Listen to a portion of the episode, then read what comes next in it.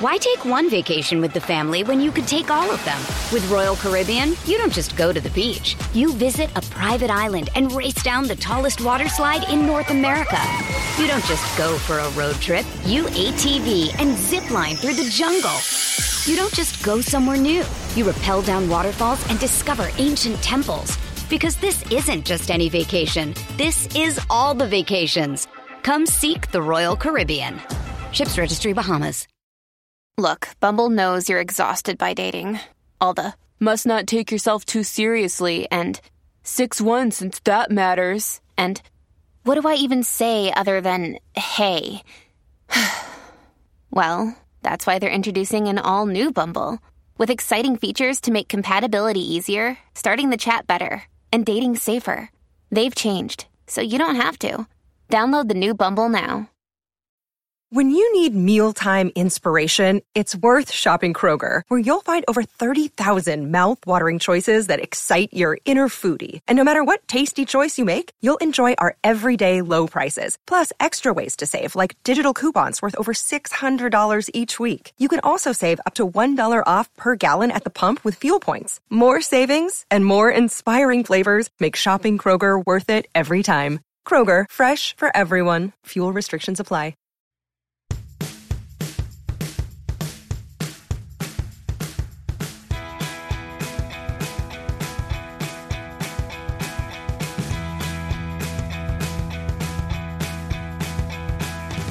Hello, everybody, and welcome back to the 90 Day Fiance Wrap Up podcast, where every week I come to you and I unfold the nonsense that goes on on 90 Day Fiance. We're currently on season nine of the original 90 Day, episode 11 this week. I am, of course, your host and conductor of the Hot Mess Express, please, Ann Keeley, ready to break it all down for you. Now, before I introduce my amazing guest, I did mention last week that I was going to talk about Love in Paradise which is exclusive on Discovery Plus. I have not gotten a chance to watch it or catch up. Next week will be the week. You can hold me to that. If you, if I don't do it, at me on Twitter. I will take it. I promise you it'll come through next week. But for now, we have a lot to talk about. All seven couples made an appearance on this episode. So let's get into it. My guest this week needs no introduction. She is all places at once. She is incredible. Of course, she is the uh, co-host of the Mess Magnets Rahap Up. She is also the host of the uh, Dummies, uh, Hot Dummies on Islands feed over on RHAP Rahap Ups Network as well. It is the one. It is the only. Give it up for Kirsten McKinnis here today. Kirsten, how you doing? I'm doing great, Plia. Thank. I love how you were like, she needs no introduction, and then gave me like the nicest introduction of all time. That's so nice. Listen, I, you don't need the introduction. It's true. They could have figured it out without me saying anything. But then you have all these accolades that deserve to be mentioned, you know? So I'm going to make, give you justice. Aw, thank you. Of course, so no sweet. problem. I'm so excited to be back. I was on obviously like about five or six weeks ago and I binged the whole season to catch up. And then I have been watching weekly since I am obsessed with the season. And I literally was like begging you in front of our friends, like, can I come back? When can I come back? And thankfully you're kind. And we're like, when works, like, let's schedule it. Hey, I love how enthusiastic you are about 90 Day. You are, I believe now, the second guest to make a second appearance this season with Chappelle being the only person that beat you to it. And I love hearing your thoughts about the show. I, I can tell how invested you are. I can tell how interested you are. So I'm keen to find out now uh, let me see. How many weeks has it been? I believe you were here week I was on five. week five. So that was half a season ago. We've come yeah. a long way since. Some of these couples are on 34 days away from marriage. Some are still in the middle and haven't really moved. We're going to mm-hmm. talk about all of them, Kirsten, and I can't wait. I'm so excited. I like I've been texting you my thoughts as I've been watching the episodes like this whole time. And I feel like you're like, oh sorry, I haven't I haven't watched yet. Like I don't know what you're talking about when I like all caps I'm like, with what money, Emily? With what money? Yeah, there's been weeks where I'm like, oh, Kirsten beat me to it. I gotta watch. I gotta watch. Yeah. Well, it's I love that you that's the one, that's the example you bring up because that is exactly where we're going to start our journey today. That's with Emily and Kobe. Like I mentioned, some of these couples are a lot further along than others on the timeline. Emily and Kobe are 34 days away from having to be married. So 34 days left in the 90 day process. They are in the middle of mattress shopping because we've learned this during the season where Kobe could not sleep with Emily and Koban because the bed was not big enough. So he had a separate room that he was sleeping in. Finally, after, after two months, two months days. went by. How, yeah, two months. And it's like, okay, let's, um, let's go look at mattresses. And Emily's in the shop talking about, you know, we don't have extra money for a mattress. So maybe we should look for something we can afford as opposed to something that might be a bigger fit. And all I'm thinking is, didn't you buy a whole ring for yourself that you could have just spent on the mattress budget? Wasn't that a thing? She's sitting there acting like, oh, well, you know, maybe we'll just buy a nicer bed that's like not bigger. Uh, ma'am, what is wrong with you? The whole point of this exercise is so that all three of you can fit in one bed. That is the exercise. And then they're looking around at mattresses and they find one that vibrates and they're very into it. And yeah. all I can think of is, isn't that the more expensive item if it vibrates? I feel like it's not going to be the cheaper option anyway. Well, and especially when they're looking at king size beds, right? That's like the most expensive option. And while they're looking at mattresses, like it seems like Kobe and Emily have worked out a lot of their issues. They felt like, especially in the early parts of this episode, they seem very loved up. Everything is good.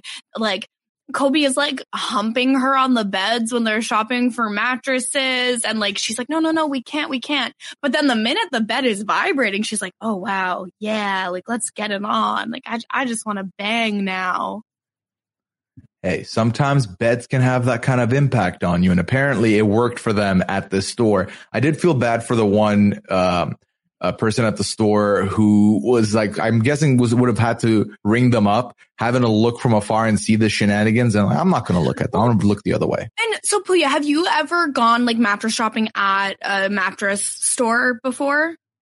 I have been mattress shopping exclusively at IKEA. Okay. So when you go to like a more like upscale like mattress shop, those salespeople are like on you. Like they're some of the pushiest salespeople.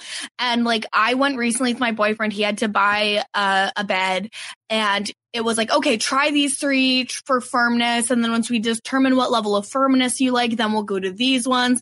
And they really direct you most of the time. And so the fact that the mattress salesperson is nowhere to be seen while they're trying out beds indicates to me that uh, they were like, oh, wow, it's that inappropriate that they're still not going to be there.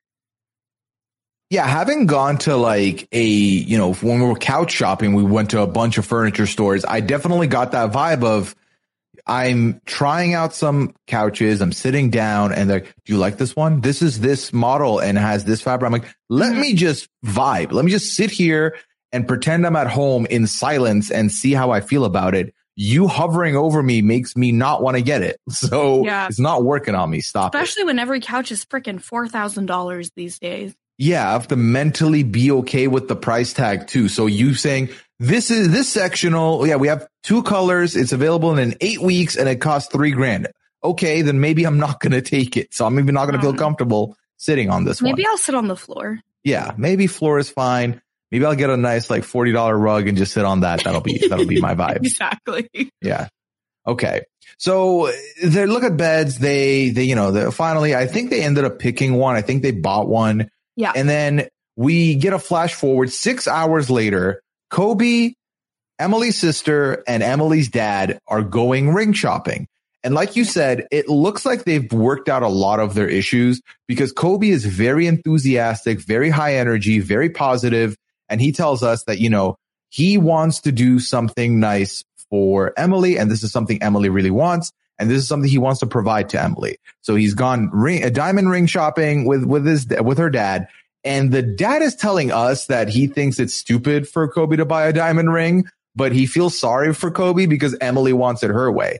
Again, dad, why did you have that talk with Kobe when you should have had that talk with Emily a couple weeks ago? Right. Well, and that's the thing too, is it seems like since that conversation, Kobe has a much better view of how money works in the US. And so he understands that, you know, the money that he brought won't get them as far as he had initially thought. And it seems like he's like, okay, well, we're going to tighten things up. We're going to be more conscious because obviously we need, um, to make our money stretch further. Uh, whereas Emily has no such uh, issues or compunctions. And Kobe's like, well, I have $4,000 and I, I can spend a thousand of it on this ring, even though I think that is too much. It will, if it will make Emily happily happy, I want to make her happy. And I appreciate him so much for this. Like to sacrifice 25% of your budget. Remember, Guillermo couldn't get a laptop because it was a sixth of their budget. Yeah. Kobe is swallowing everything to make sure Emily gets the ring that she demands, and he's going to provide that. So they're looking around at the rings. The first one they they see costs seven thousand dollars. Oh my God. The cost of rings is so ridiculous. I feel like, and I obviously like, I'm a woman. I don't know like how much pressure men are feeling about rings, but it's like, oh, it should be three months of their salary. It should be so, and I just think it is so ridiculous. Even like a set, like $7,000 feels like so much to spend on a ring. It's a lot. It's not pocket change. This is, this is like, like Kobe said, this is life changing money back home. You could buy land back home with this money. You could get set up, set someone up for life with this money potentially. And we're out here putting it on the finger. Now I'll be very open with, with myself and Liana.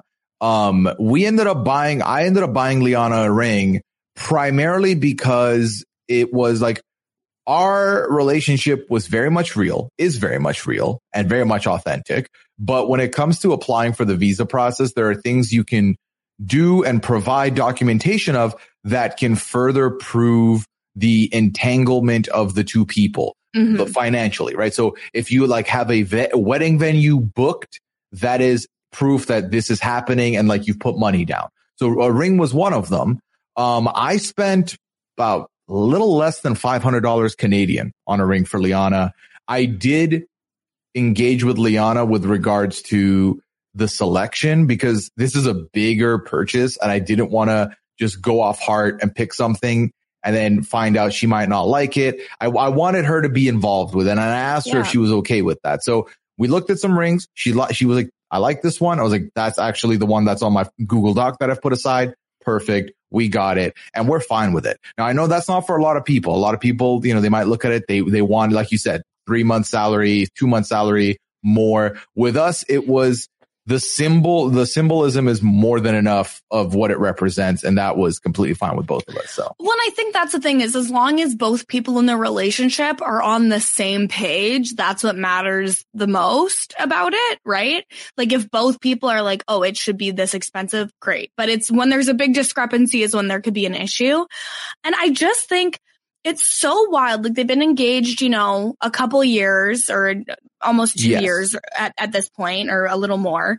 And Emily's like, I need a better ring now, now, now. And everyone, like, I know some couples where, you know, the ring that they got at the engagement is not like their ideal ring for life. And they have gotten a replacement ring down the road. Yeah. But most of the time that happens like years and years and years down the road because like you got married when you were young and struggling and then when you get older and you're more like financially secure you can afford to buy that larger ring. Yeah there's so much there's so many things now that cost so much more.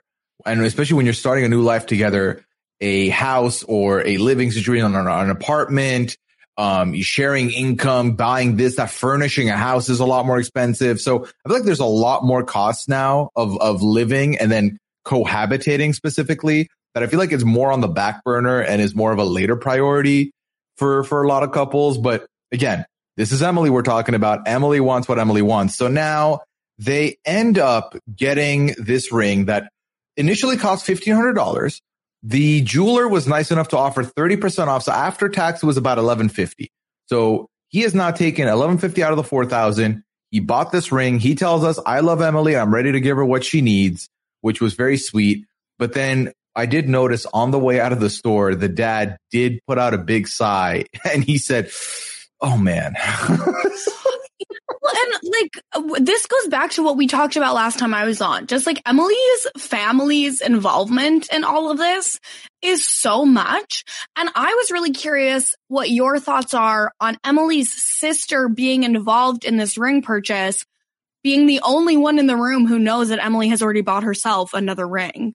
Well, I respect her sister so much for being able to be impartial and help out genuinely here. She didn't insert herself into their business by then telling Kobe, Hey, by the way, Emily did this other thing. I feel like it would have, it was not easy for the sister to be there and knowing what she knows, get a second ring in the house, if you know what I mean. But yeah, I feel like I like that she was there for him when he clearly needed it. And I'm happy that she was there to help out because the one big problem I have, yes, the family's very involved. Yes, the family is always there and they keep giving their two cents, but it feels like they never, they never talk about it with Emily. They always avoid like giving Emily the harsh realities for whatever reason. Either they're scared of how she's going to respond or Emily just gets her way. But that is not healthy because now you're putting all of it on the back of Kobe. And that's not going to be easy for the man who just moved here and wants to be with his son to have to then, um, be the one to go against Emily in the start of their cohabiting relationship. A hundred percent. And I did really like how she called Emily out um, last week for doing it. Yes. I love that. I love that. She was like, I feel for him. I was like, bless you. Bless you. I forget her name, but bless you. Emily's yeah. It, sister. it seems like maybe um, Emily's family has started to be more receptive of Kobe over the, this last little bit. It was a matter of time because I think the biggest thing that Kobe did that they did not like was when he told her to shut the F up.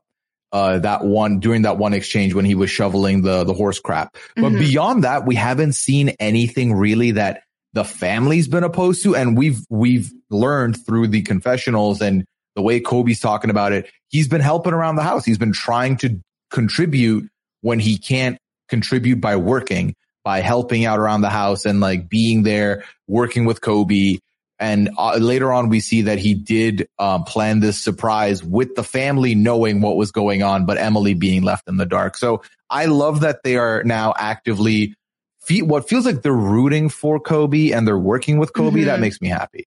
Yeah, I think I think it's super cute. Um, it seems like he's just like a bit of a romantic cheese ball too. With he he does the second proposal in the champagne at the restaurant. Mm-hmm.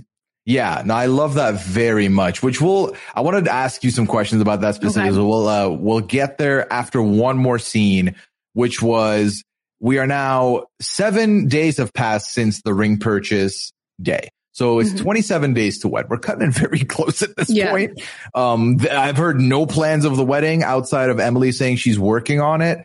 So Kobe has planned the whole date night. Big Cheeseball plans this date night. He's arranged for the grandparents to take care of Koban. And, you know, she tells us she's been busy with wedding plans and she's working part time. So she's not really had time to do anything, but Kobe made dinner plans for us. And she says this is the most romantic thing he's done since China. So when they get to this restaurant, she suggests, let's try some sake, which I've never had. Have you had sake? Oh, sake is, is pretty good honestly. Okay. Um, it's it, it's probably not something that I remember that much. Mm. Like hmm. it's not what I would think of that often in every situation. But one of my uh, friends' roommates in university was like all about sake and would like drink a whole bottle.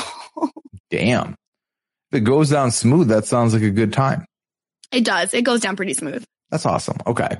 So they they wanted to have some sake to celebrate this date night. And you can tell uh, Kobe's trying to plant the seeds of surprise. He's like, you know, yes. what's the biggest surprise that you, you think you'd get from me that you wouldn't expect?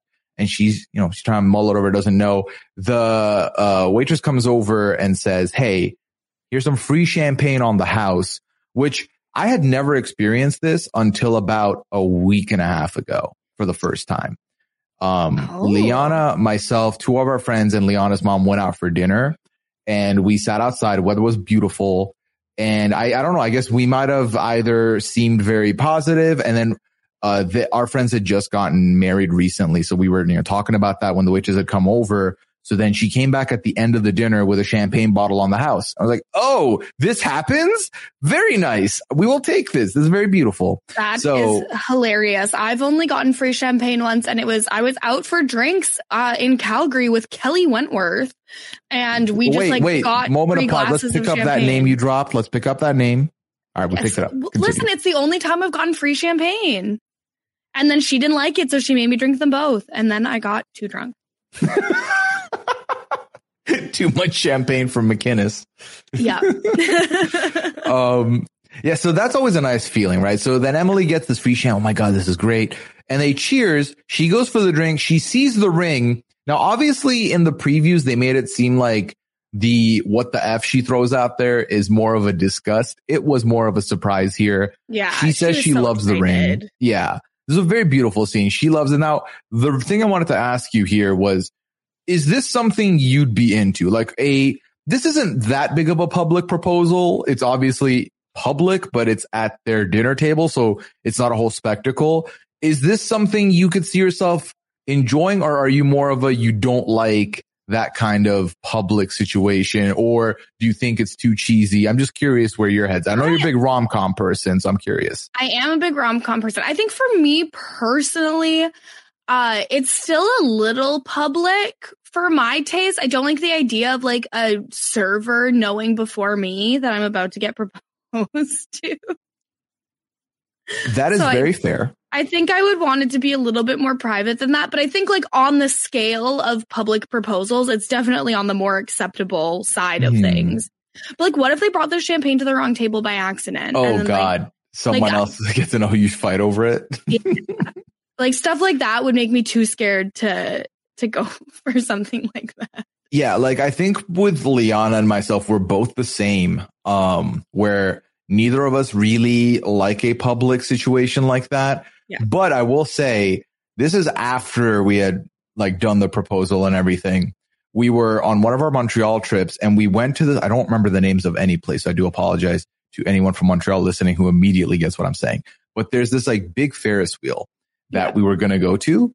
And the line was huge. And I noticed as we're getting closer to the front of the line that they're pairing people up with like, they're like, okay, these two groups of like, there's two groups of two and they're putting them in the same, uh, a pod mm-hmm. as it's mm-hmm. going along and they're leaving a lot of them empty. So I didn't know why that was happening. So then Liana was like, Oh, take my ring. So she took the ring off. She take my ring, go to the person at front and tell them you're going to propose to me in the pod. And I was like, you are a genius. I will do that. So I took the ring yeah. from Liana. I went to the front. I like whispered, Hey, we're going to, I'm going to propose. Is there any way we can have our own? She was like, no, I'm sorry. Like, really? I'm sorry. No, you just, you said no. Cool. So then we have to share a pod with, uh, a mother and her young child. And I was like, well, this is not as fun. Okay. The way they said no, that is, there must have been a reason why they had to leave some empty then. Yeah, I have to imagine. But even then, I was like, well, you could just make, you know, someone else wait a little longer. It's a special moment.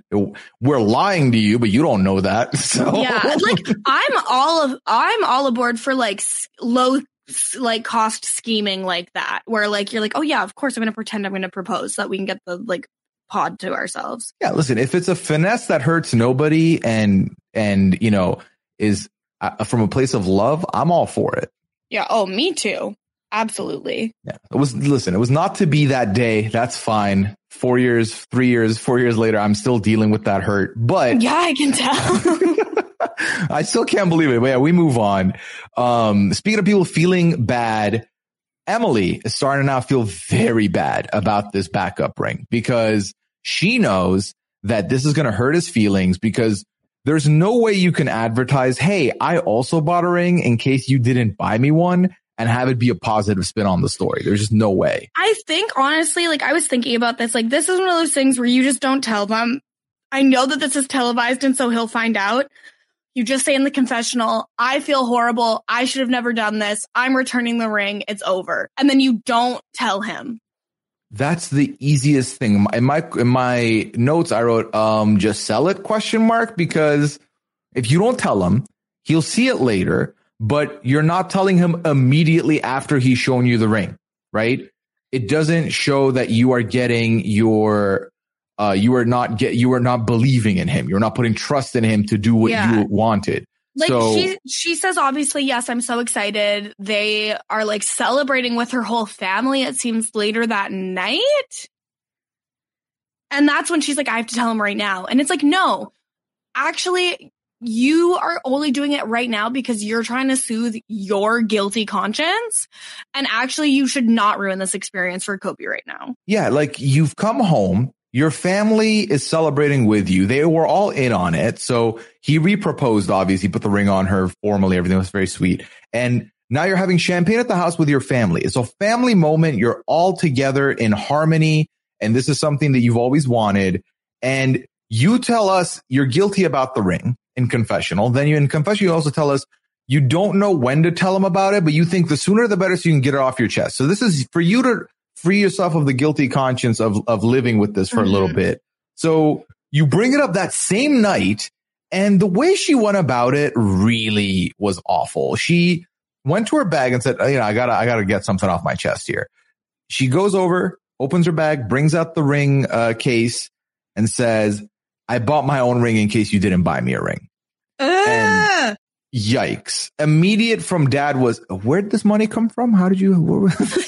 Okay, Mr. Accountant needs like I get that he's supporting his whole entire family, and I'm sure that that's a massive strain on him. But like, calm down, Mr. Moneybags. Like, chill out. I mean, I that just- was my first question, also. But Yeah. Well, that's the thing, right? Is that if, if he has agreed to pay for the wedding, because we don't know what money this came from, right? It could have come from the money she took for the wedding fund, which Yeah. would be like, well, why is this part of the expenses suddenly? But obviously, Kobe feels some type of way about this.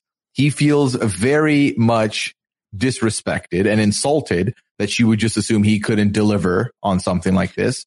and, And, her, why did she have to do it? Tell him in front of everyone too. yeah, like you don't want to emasculate or insult or what, whichever insert bad negative word here, but you did it in front of everybody. And also three of like two of the people at least in the circle knew about it. So it's awkward. Ugh. Yeah. Super awkward, super uncomfortable. And I think Kobe handles it really well when he's just like, I'm just going to go to bed. I, I've Yeah. got to go. He made no remarks, no reactions. He just, all he said was, I don't even want to look at this and passed the ring over to the dad and then left, which respect. I feel like that's a very hard place to be where I'm sure he's feeling a lot of emotions, but he didn't let any of it out. He just left. I think Yeah. removing yourself from that situation is ace behavior. Absolutely.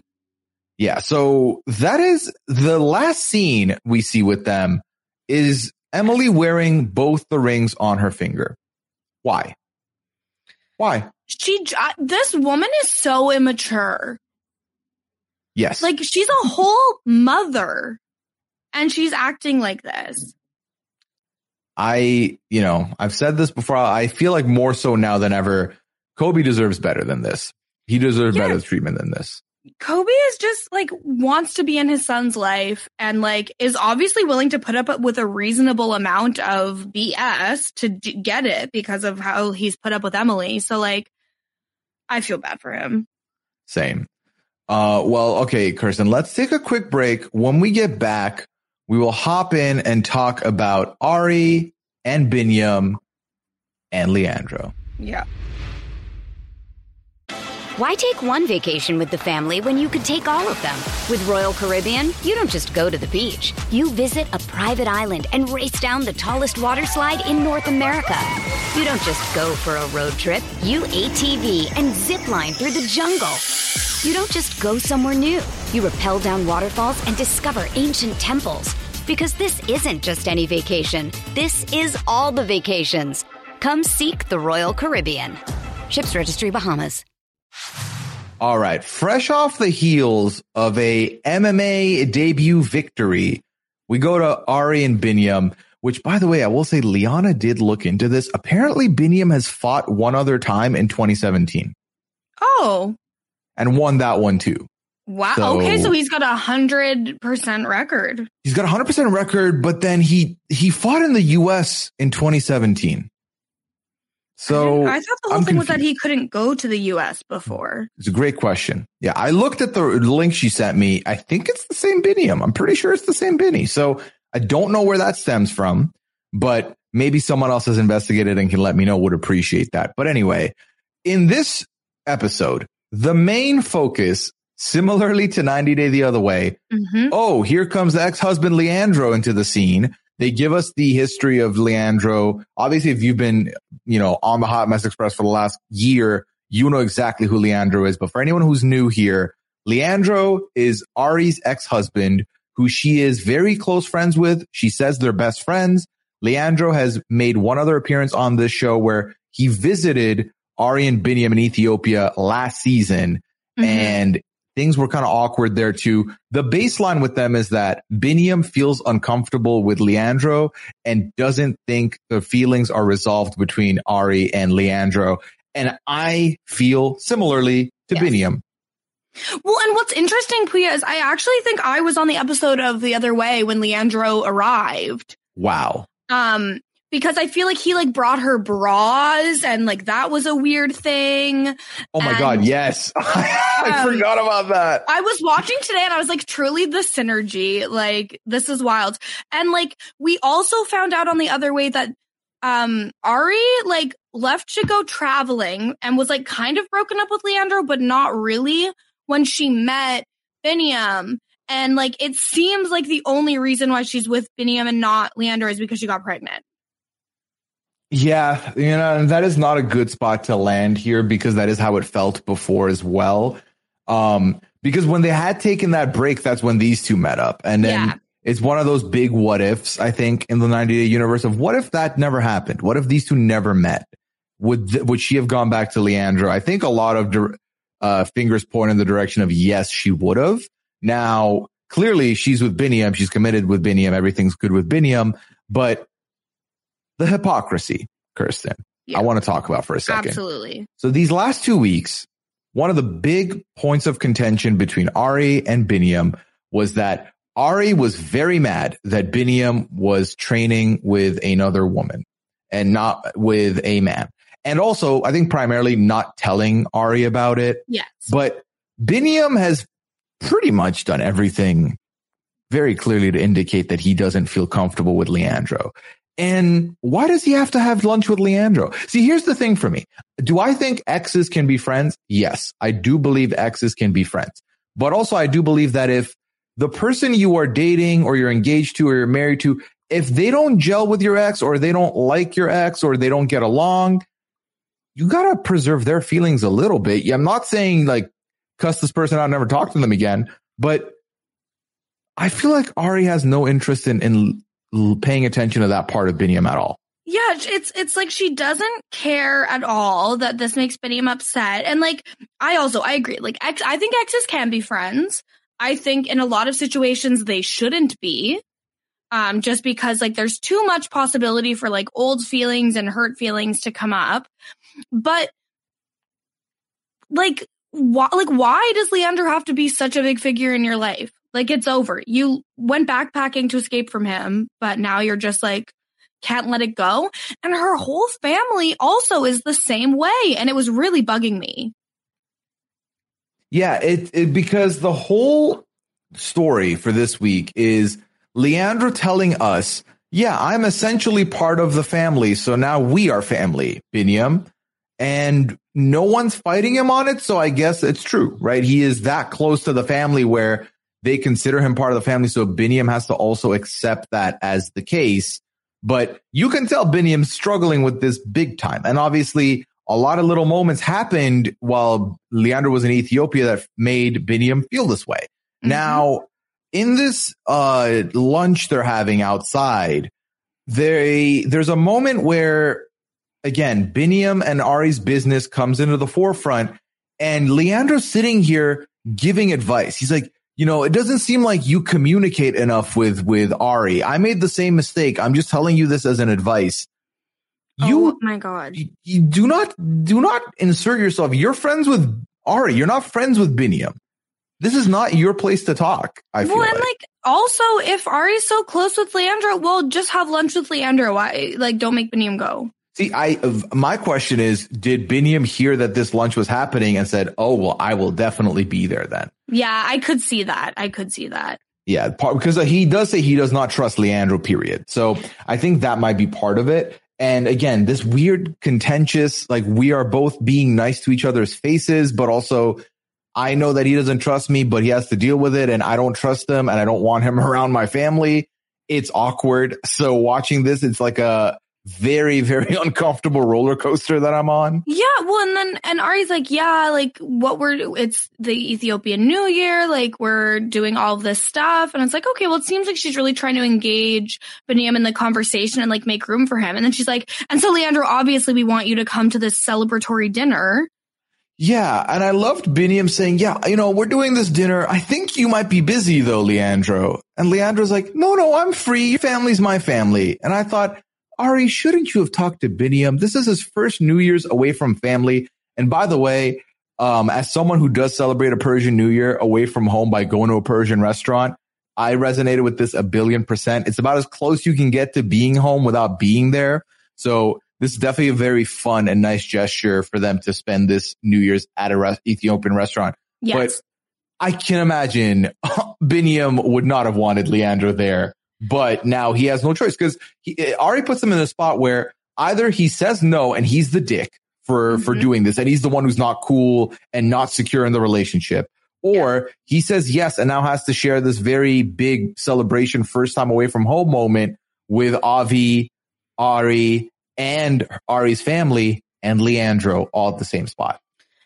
Exactly. And Ari's family doesn't help because they spend the meal like comparing the Ethiopian food to is Leandro where's he from Argentinian. Again? Argentinian. Argentinian. Okay, I was gonna yeah. say Argentinian, but then I was like, wait, did I make that up? Um, but yeah, so like then they're just comparing the foods from her ex-husband and her like current fiance's cultures, and I'm like, this is weird. Yeah, let's talk about that dinner because I didn't love it either. Um, Leandro has moments where I feel like he's trying to, he knows Binyam's going to feel uncomfortable. So he's trying to make him not feel comfortable. He was like, yeah, you know, with Argentinian food, we're very dull with food.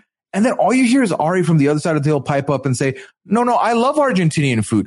Hey, the Argentinian man said it's dull. Let it be dull. Why must you? He doesn't need you to save him. He knows what he's doing. He's trying to not make it about him. And here you are letting it be about him. I felt so bad for Binyam because yeah. there was another moment that we'll get to. But before that, we learn about something called, I have it in my notes here, Gursha. And in Ethiopian culture, if I have it correctly here, Gursha is when you, it's the act of you feeding another person from your hand.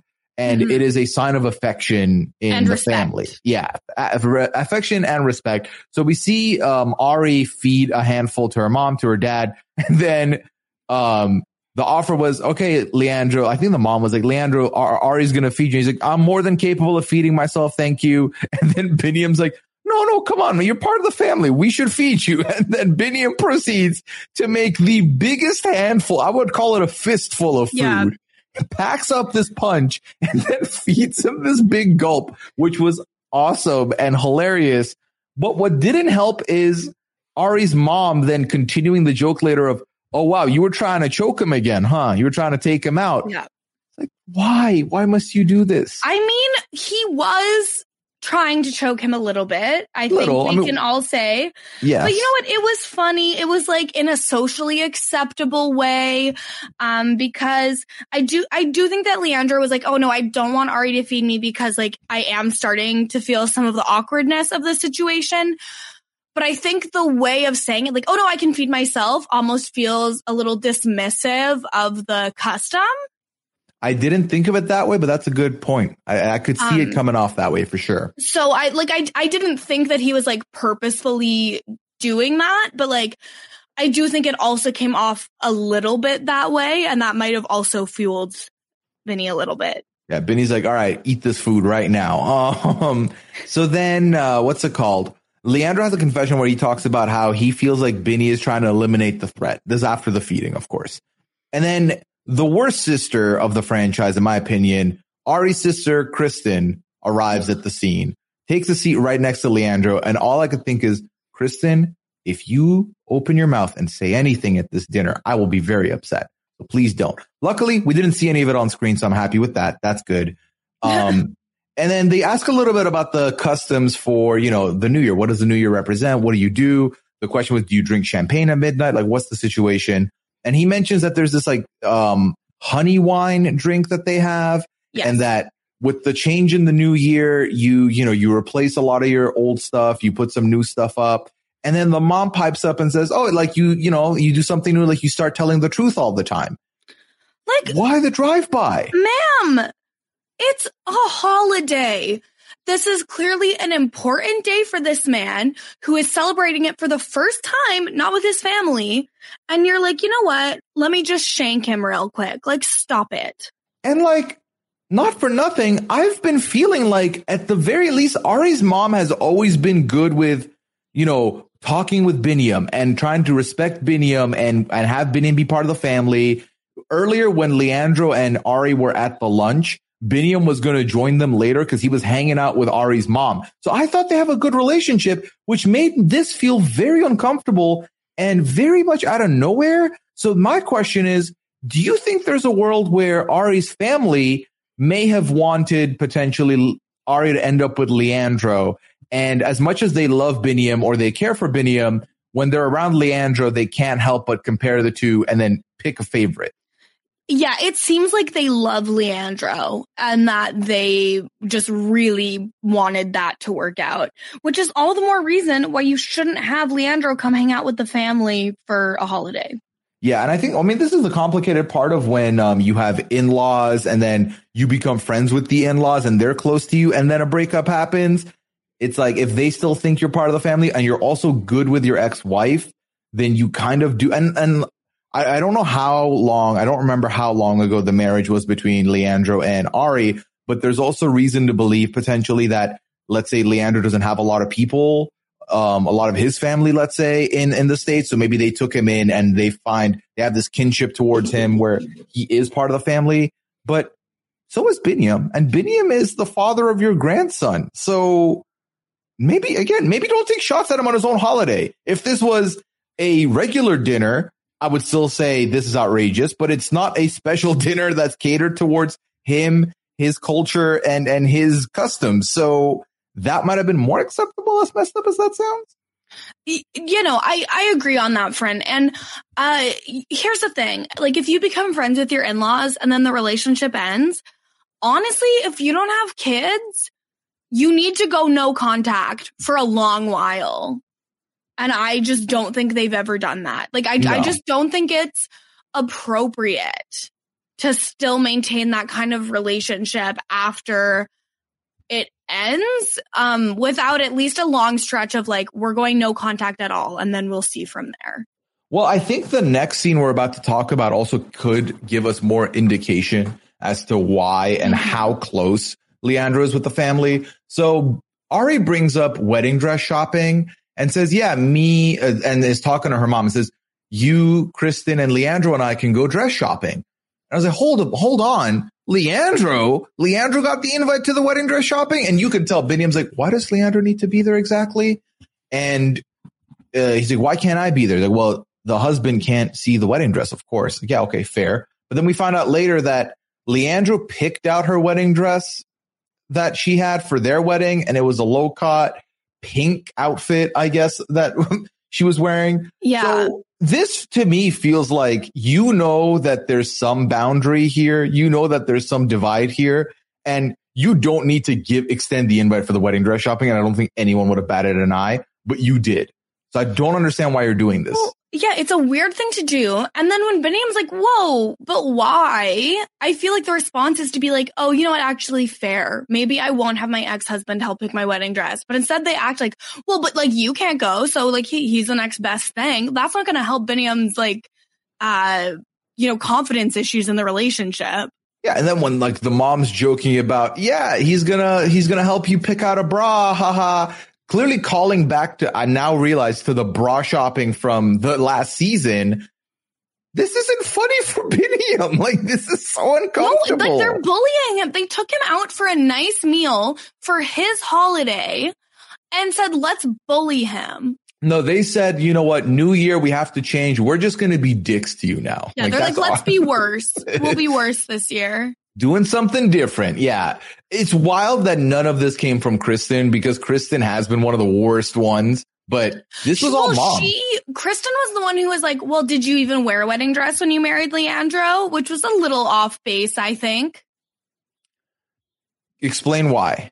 Like, it's just a weird, like, why are you bringing up her first wedding?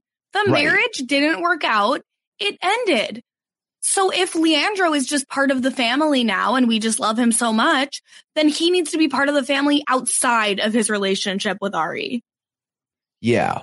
That's so nuts to me. This whole, I felt for every bit for Binyam here. Happy Ethiopian New Year, my guy. I know this isn't live, so this was recorded months ago, but I hope you've had a good new year outside of the way it started because my God, this was not easy to watch. Yeah, I really hope things have turned around for him a little bit. I hope so too. But that's all we got from them. Also, I yeah. did forget to bring up the next time ons. So let me quickly look over here. Um, luckily enough, Emily and Kobe did not have a next time on, so that's fine. Ari and Binyam do have one, and it is a pregnancy scare. Kirsten, there might be a new pregnancy in this family. Wait, what? Yeah. So when the next time on, what happened was again, Leandro's hanging out with Ari and Binyam, and B- uh, Ari comes out and says, you know, I've been, I'm not feeling good, and uh, Binyam says, is it like vomit or like something? And she says, no, I just feel a little bit nauseous. And then Leandro says, how long has it been since you've had your period? And no, then no, no, no. I'm just quoting the show. That is Legitimately, that is what happened. It's off base, but that is what happened. I I choose not to perceive. Absolutely not. Well, then she, the next scene was her going to the bathroom and pulling out a pregnancy test. We didn't see the result of the pregnancy test, so that I don't know what happens. I'm also not um, been looking at the Reddit, so I couldn't tell you if people know whether or not something's going on. I don't know, so we'll find out next week. But yeah, more Leandro getting too involved is coming up. Like, even if he thinks that might be it, then say like, "Oh, are you? Could you be pregnant? Why are you asking when her menses were?" And again, very like, yeah, yeah, no, and again, he said it with chest, Kirsten, like with full confidence, no stutter, just put it out there. I don't like him. I, like, I think last time I saw him, I was like, oh, this is weird, but I get it. You know, he's caught up on his ex, whatever.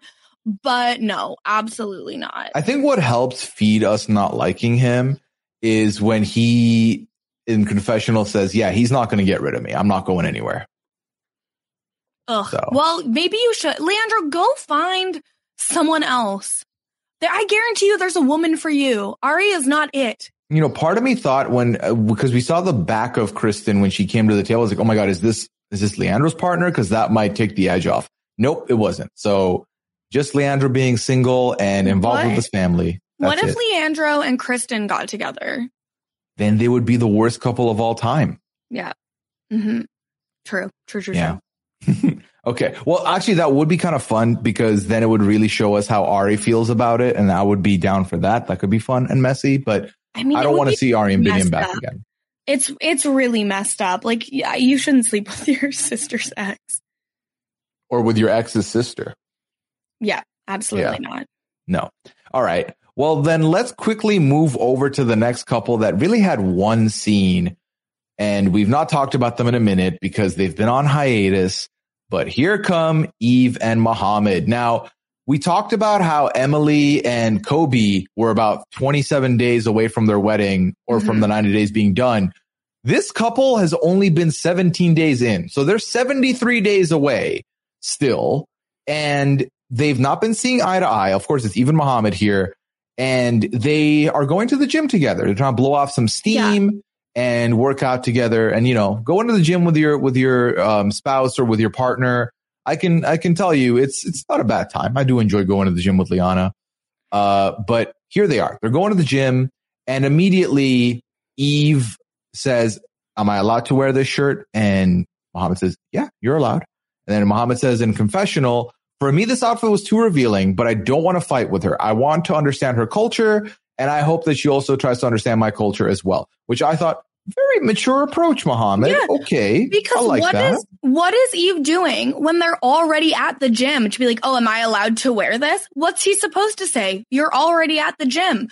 Like, if you're actually gonna ask that kind of question and you care about his response, you would ask when you're at the house and then make your decision based on what he says there. Like, what Muhammad's gonna get in a public fight with Eve about her shirt? Right. Where like, I mean, that's one of those things, right? Where she is, she wore it. They're at the gym. If he says no, they're leaving. If he says yeah, if, sorry, if he says I don't approve, well, they're going to fight or they're going to leave or whatever.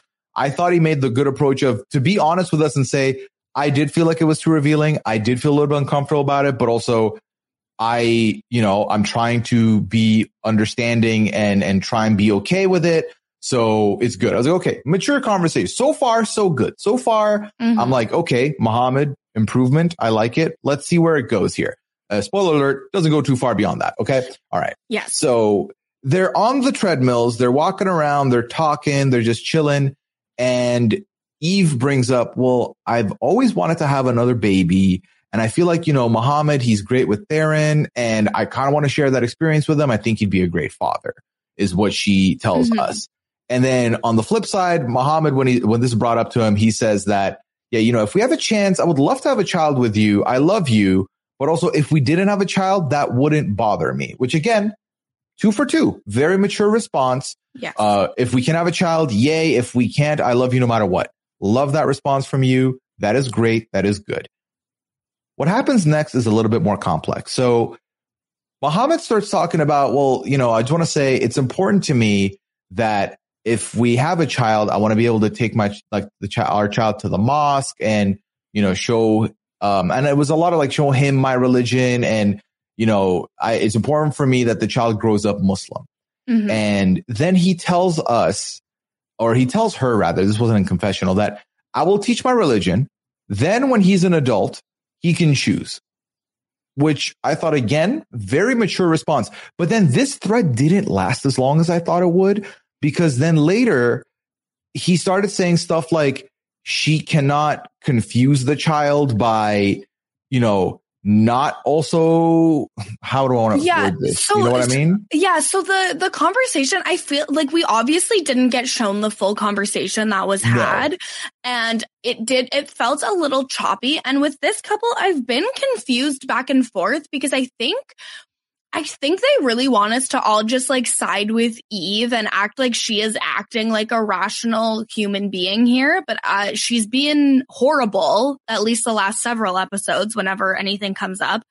Um, like, why are you bringing up a conversation about having kids at the gym anyways? Like, it doesn't seem like the time to have that conversation, but it basically comes down to Muhammad says, if I have, like, if I have a child, they need to be Muslim. And if they're not, I prefer not to have a child.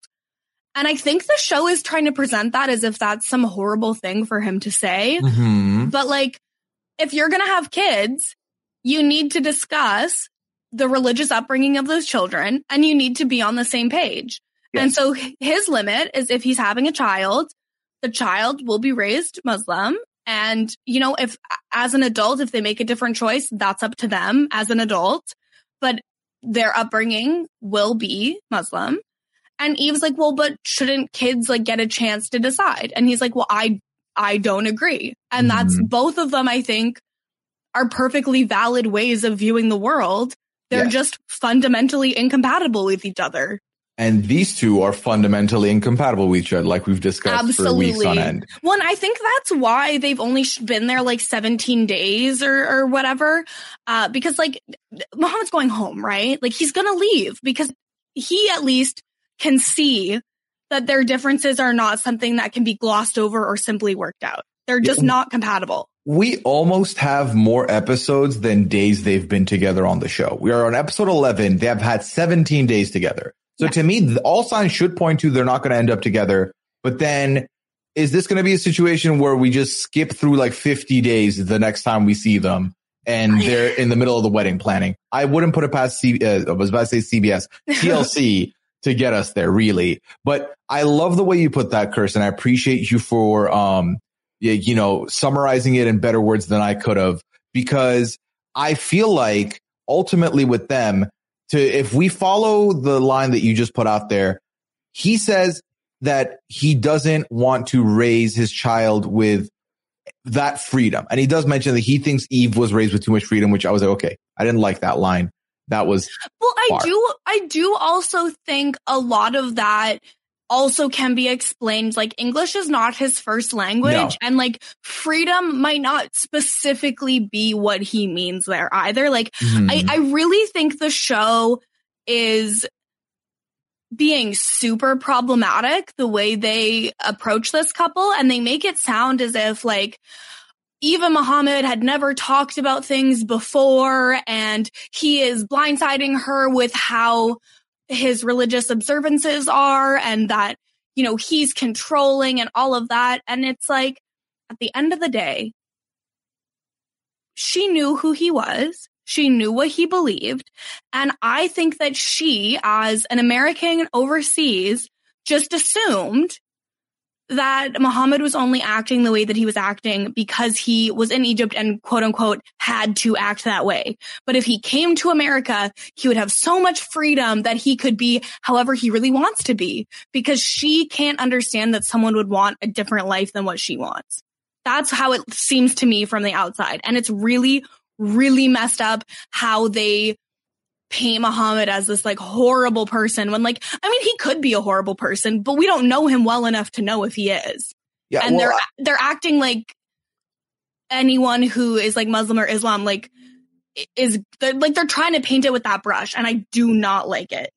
No, and I, you know, there's a lot of truth to that because if you boil it down to its bare bones and if you're giving someone the 20 second summary of the relationship, it is, yes. So Eve is American. She lives in the States. She has a son named Theron. She hangs out with her friends, the squad. They go out for wine. They drink. They hang out. They have a good time. Muhammad is a Muslim man who is coming in from Egypt, who is a more conservative guy, who is now putting limitations on how Eve should lead her life. And I feel like that, if you summarize it like that, of course, Muhammad looks like he's coming in and he's, you know, changing someone's life in a more suffocating and limiting way. But when he's being upfront about stuff like this, like to, to tell her, yeah, I want my son to be raised or I want my child to be raised Muslim. And if it's my child isn't a Muslim, I don't want to have a child.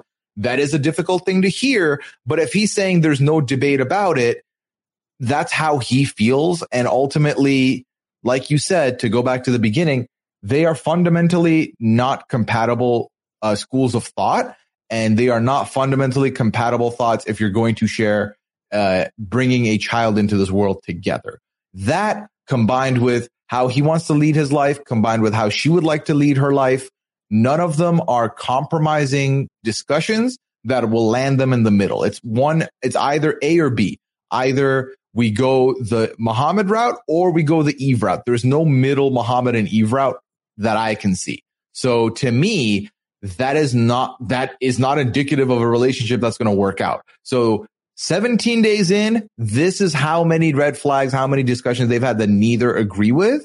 So we'll see where it goes from there. That is the last we saw of them was the one gym scene and that was it this episode. In the next time on, we see Eve mention that she want, they have to push the wedding back a whole month. And we hear Muhammad say, I want my green card.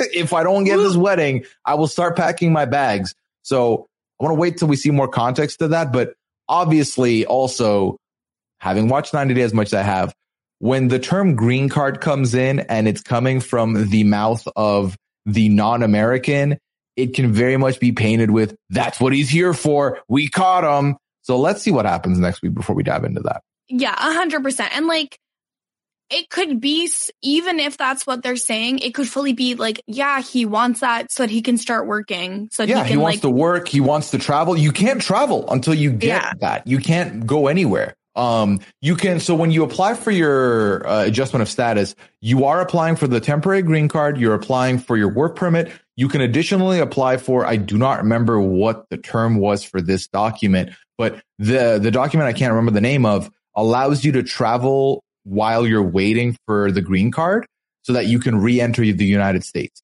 That is still not a guaranteed return because with that document, the TSA agent could still reject you, but you are able to then travel. You at least have that going for you. So I could very well see a wor- world where he doesn't know that he has that and he just thinks I have to get the green card. But there's so much more that goes into it because even the green card at the beginning is temporary and is only a two year green card. So you're not like set for life or anything like that. All right. Let's take one more break. When we come back, we're going to tackle the highs and lows of Patrick and Thais. All right, Kirsten, we're going to Vegas. How about that? It's the Las Vegas time for, for us here on this journey on the Hot Mess Express. Are you ready? Woo, tequila, Vegas. I am Vegas. so Patrick and Thais, they are about close to the midway point of their journey. 48 days left of the 90 day journey. They've been in Dallas for a few weeks now and Patrick highlights, you know, the move, the party that John threw, the decoration argument. We've been in a lot of fights recently. And now he tells Thais, you know, we should go to Vegas. It's like, oh, I, I, could, I'd be down with Vegas. Like, good. I already bought tickets and everything. We're leaving tomorrow. So you didn't learn that she wants to be part of the decision making. But hey, Thais is excited about Vegas. She says this has been a dream for me. I feel like it's, it's for a lot of us. Like when I thought about moving to the States, I was like, all right, New York is on the list. Vegas is on the list. And I guess to a lesser extent, LA was on my list, I think. Mm, um, wow, you really had a lot of West Coast locales on your list. I mean, New York is East Coast, you know. If well, Scally's yeah, listening, I love I love New York. I promise, Scally. I promise. Okay. Oh my God. You know, yeah, I don't want to get the tweets from him. Yeah. Yeah, listen, he's you're gonna get the tweets until you live there.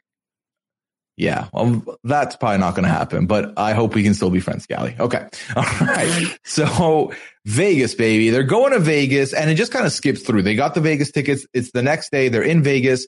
So we find out that, um, Patrick's other brother, his younger brother, Matthew lives in Vegas. And we get a little bit of backstory where when, um, Patrick's mother's drug problems got very bad, Patrick left the family and then Matthew stayed behind and took care of their mother.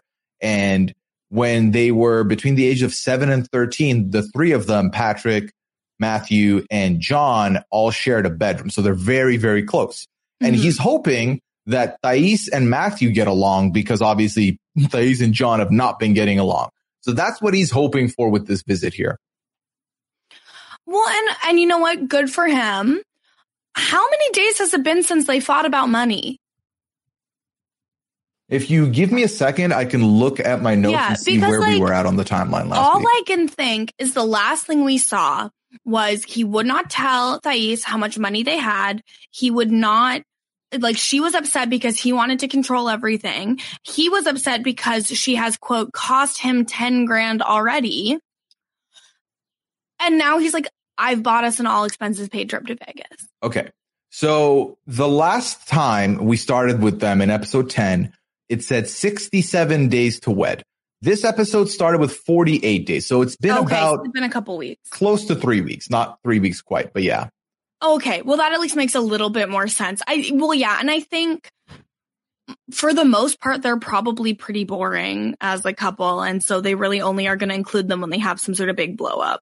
Yeah. I mean, I feel like the biggest points of contention with, with the two of them is John it's now the, the transparency with the finances and the decision making. And then this bit that we had kind of forgotten for a couple weeks that now comes back into the fold, which is Thais hasn't told her dad that she is getting married on this trip to Patrick. So those uh, Yeah. I mean, what did we think of Patrick's brother? I loved him. I loved Matthew. Matthew and Matthew's husband, Carlos, come to this bar where they're hanging out. And Matthew seemed very nice. Thais loved him, which is already a plus. And maybe it's just because I'm comparing Matthew to John, but Matthew comes out a lot more ahead of John in many aspects to me. Oh, agreed. I mean, John like needs help. Yes. And, and he needs to be living his own life away from Patrick and Thais. Yes. I also, my like other theory on the John of it all is I think like maybe Patrick needs help paying the mortgage. That's not I think- impossible. I think he's overextended his credit because, like, the Tesla, those have high monthly payments, hmm plus the new house, plus all the trips. I think he's overextended. The my theory is that he is overextended. Yeah, right. Cause like the thing, the story we've heard with, with Patrick, the way it was painted and structured from the beginning was Patrick, you know, gets caught, um, using performance enhancing drugs, loses his opportunities in weightlifting and his partner at the time, who was also in the sport, was still, I guess, continuing. They break up. They no longer have the sport in common. And then John moves in with him. And it mostly was seen from a side of he needed someone to be there for him and he didn't want to be alone. And then now he doesn't want, he told us that if, you know, things don't work out with Thais, he doesn't want to be alone all over again. So I feel like if you combine that with looking at his finances, his reluctance to talk about finances, I think there's definitely a world where Patrick could need some help with money. I mean, they work together. So just going splitsies on the place could help. But I feel like if that was the case, Kirsten, we'd hear a lot more of this is my house too. I'm paying. Like John would be very open about it. He's also paying for the house. He would not Mm. keep that in his back pocket. That's true. That is a very good point. Yeah. Okay. Maybe I'm wrong then. Yeah, well, I think I think it's more of a having a safety net slash like backup in case something goes wrong with Thais, which again doesn't give Thais the vote of confidence she needs in this relationship. But no, I think ultimately I liked Matthew quite a bit. In talking to Matthew, Thais does let out that you know her dad doesn't know they're getting married, which Patrick obviously hears, puts aside, and is definitely going to bring up when they leave this dinner. I, she let that information slide out of her lips so easily. It didn't feel like she was like, oh, it kind of just slipped. Like, I don't know. It seemed like you had time to prepare to say that. It didn't seem like an accident to me, but hey, it is what it is. Yeah. And I, I guess it just goes to show that she gets along better with his brother Matthew because she felt comfortable actually sharing information after just a few drinks and dinner. Yeah. Yeah. And- it- it goes a long way. Being in a comfortable environment with family goes a long way. Like I can tell you this, having, you know, meeting like members of Liana's family, there's definitely some that I opened up to a lot quicker and was able to talk with a lot more comfortably out the gate. And with Mhm. some, it might have taken me a little bit longer to get to that place. So when you do find someone, especially when none of your family and friends are around, Exactly. you will gravitate to the first one who you feel comfortable to Yeah. immediately. definitely makes sense. Uh, and you know, in a normal situation, it wouldn't mean anything bad about the other family members. It's just in this one, John sucks. In this, ah. yeah, in the John specifically sucks. Yes. He's the worst. And so Patrick is like very understandably upset about this. Like he is like, you haven't told your dad, like, this is a bad idea. This is horrible. And like Patrick for once is right about something. so while I do understand where Patrick's coming from, and I do think that, you know, where he, st- as he stands, as he sees it, he feels like you should be able to tell your dad and, you know, it's important for family to know and family to be a part of this journey with you. I feel like he's too mad about it, which throws me off. You know what I mean? Like, I feel like Yeah. him being upset about what you didn't tell your dad. Yes, to a certain extent, but he's, when they get back to the hotel, he's essentially yelling at her about it, which I didn't quite understand why. I don't yeah, know. it, I, it, I don't think that he knows how to constructively have a conflict with someone at all by any means.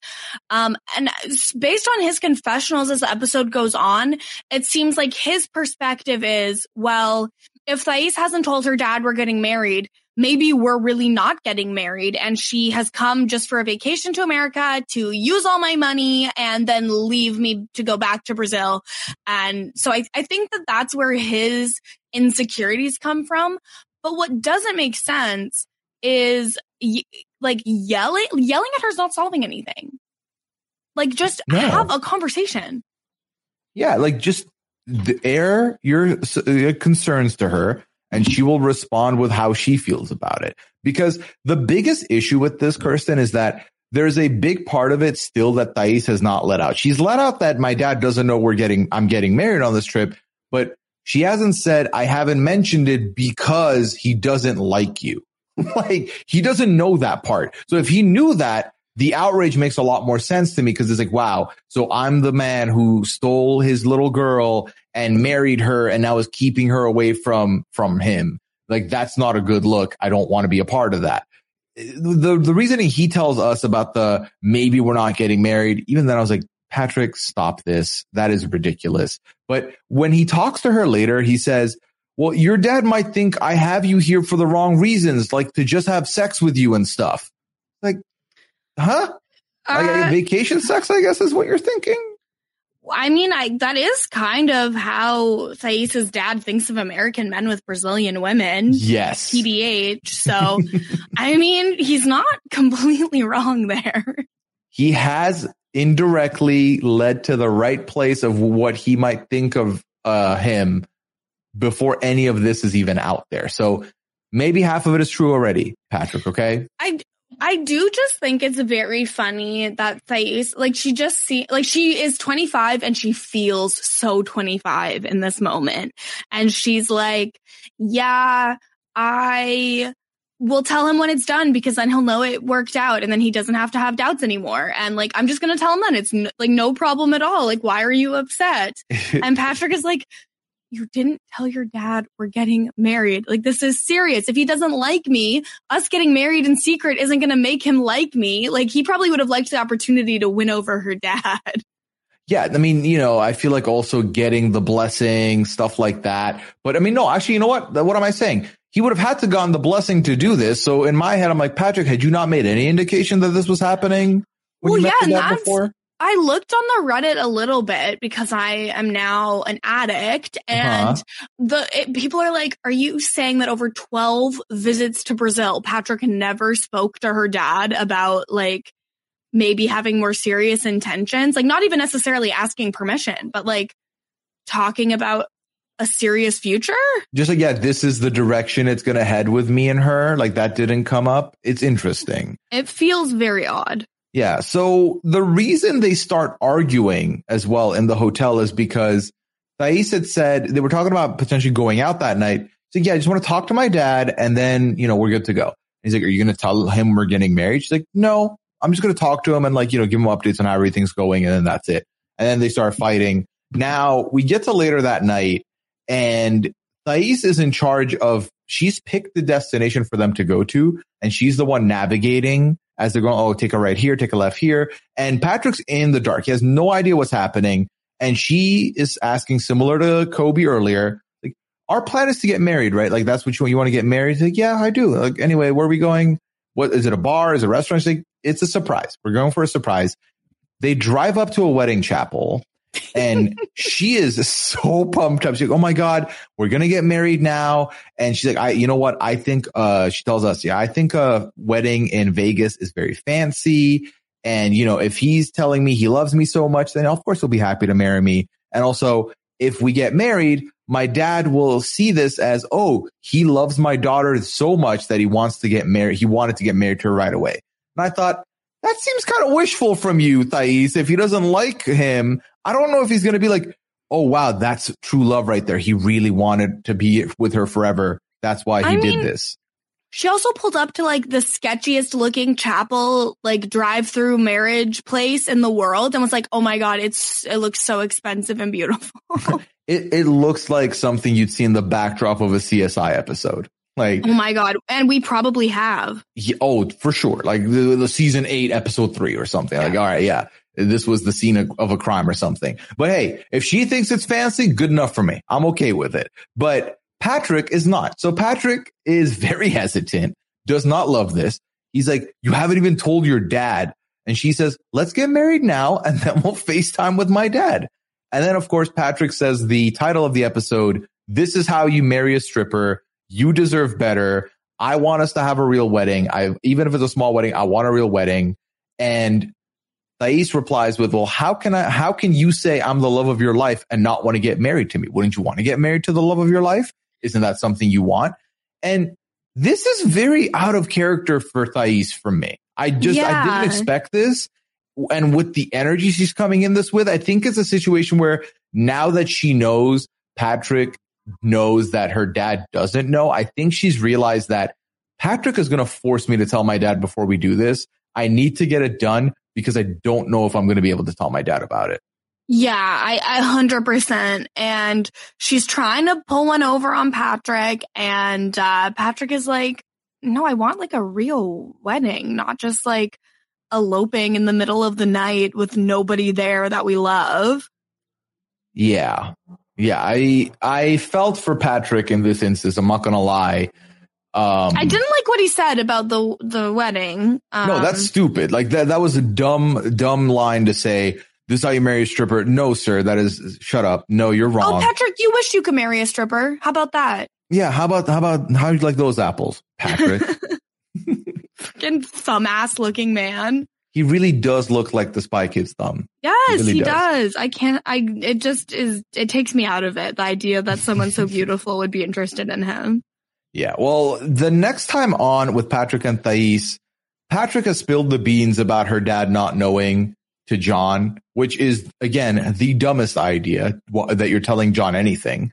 And this isn't going to help the relationship between Thais and John. Thais is clearly upset about it. And we do get another confessional with the three of them in the same room, which why do we keep having confessionals with John there? This is just drama. Actually, I now I get it, TLC. Good job.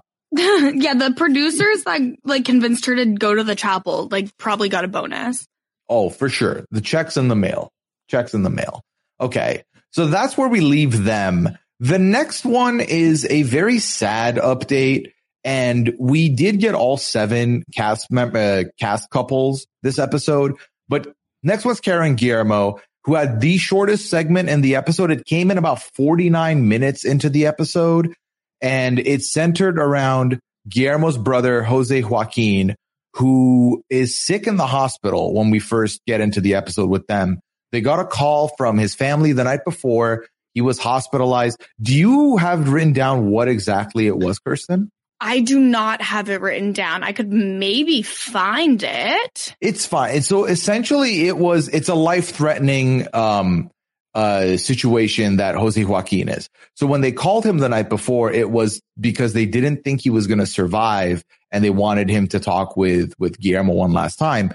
But then this is the morning after they've got an update in the group chat that everything, he seems to be better now, which is good, but it's really bringing a lot of thoughts into the forefront for Guillermo and a lot of things into perspective. So for context, Guillermo's mom lives in Venezuela. His brothers live in the Dominican Republic. He is now in the States and he has a very touching moment where he talks about one of the worst things in being an immigrant is that everything can be good with your family, but then something can happen overnight, something very traumatic or very, very bad, and you can't be there. And especially if you are a new immigrant who can't travel, you can't leave. You can't go be with them. And he's really feeling this on his shoulders this morning. And it was very sad to see. And then he tells us a little bit about when he was little, he was very close with Jose Joaquin. And this would be one of the worst things for him if, if, you know, if he even thinks about losing his brother. So unfortunately, we immediately go into the next day and his brother does pass away. And so sad yeah, so, this was like it, it, brought me back to earth after the nonsense we saw for the first 50 minutes. Well, of, and it, it looks like too. So, um, his brother passed away from renal failure and had yes. been on dialysis for about a year. So that means like when Guillermo left, he probably knew this was a possibility too and like had to make that decision, which makes it all the more difficult for him. Yeah, no kidding. Like to have this in the back of your head and then leave and then, cause when you're leaving, you're in this risk too of, again, we've discussed this before, like for the first six months, you can't leave. You can't exit the country without being denied reentry. So he's in a very, very hard spot. And he does tell us that, you know, his brother, when he initially was thinking of getting serious with Kara, he, he went to Jose Joaquin and he talked about, you know, getting married young and what his thoughts were. And he said his brother was actually very supportive of him and Kara and now having lost his brother, he wants to be his, his best in this relationship. He wants to love Kara, to support Kara and be the man that he knows Jose Joaquin would want him to be. So it was very touching. We didn't see anything else with them this episode. And I feel like I'm happy they didn't insert this in the middle of any TLC shenanigans of, oh, they're fighting over money or a laptop. It really was a very powerful scene of, of, you know, reminding us that these are all real couples. Yeah. And I, th- a real life. I think they were supposed to have the bye week this week, right? So I, I think it's really good that they showed just this one scene, um, to show, you know, uh, Kara or Kara being a, a really supportive partner mm-hmm. and just like them being good rather than tying it, as you said, to any dumb drama. Yeah. And, and then if they, if they pick them up next week and there's any other, oh, wedding planning, anything, it's divorced from this very serious thing that happened in the timeline. Um, I'm not seeing anything from them in the next time on. So we'll see if they're on next week or not. Uh, the next time on was weird. There were only five couples that were highlighted. So I, um, I mean, I think they might be getting to the point where there's going to be a few more buys than than otherwise. Yeah, well, especially if some of them are closer or there's not a lot of content, they might just skip them because we're we're we are the wedding season is looming. I feel like we're maybe three episodes away from getting yes. to the wedding medley. So we'll see uh, what happens with them as we go along here. Now mm-hmm. we'll go to a couple that had a very interesting dinner conversation in the form of Jibri and Miona. So they are also very far along the process. They're 38 days away from the end of the visa. And uh, Jibri's mom, Mahala, and Jibri's grandmother are talking about the um, coffee shop talk that Jibri and his parents had like that day. And you know, she gives them the updates of, yeah, the conversation went like this and blah, blah, blah. And the grandma says, maybe I don't want to stay for dinner. Maybe, and like, maybe we don't need knives at the table, which I thought was kind of tongue in cheek and funny from the grandma, but also kind of true. Yeah. And I mean, I do think it's good that they actually had, you know, a conversation with Miona present because a lot of it has been behind her back uh, and or like they talk to her and uh, Jibri's not there. So that was a good thing. But I I just feel like Jibri's mom is so manipulative with him. Oh yeah. And it, it makes me so uncomfortable knowing she's like a mental health professional because it feels like she uses that knowledge to manipulate her son and it's not healthy and I don't like it. No, everything she says to Jibri from the minute they had that one talk on the porch a couple weeks ago, I can very much see the way she spins things and phrases things to sound very supportive, but also very much manipulating it in her favor. And this dinner was no different. This was, in my opinion, the most awkward dinner conversation of the episode. Yeah. And this is the same episode where people were talking about Leandro going bra shopping with Bin, uh, with Ari in front of Binyam. This is the Literally. same episode. I yeah. hated this. the only thing I liked about it is when Jibri started getting a little bit mean with Miona. She was like, Hey, you can't talk to her like that. I was like, this is the first time you've ever stood up for her ever. It took two months. I'm happy to see you here now. It took 50 days for you to get to this place. It's like um, imagine that all of your little behind the scenes maneuvering caused uh, this like resentment, and now you're being oh, but don't feel resentful. Yeah, exactly. Um, so Jibri's feeling stressed, obviously, because this is, I think, a day after the coffee shop talk and the Jibri and Miona walk outside and talk about stuff talk.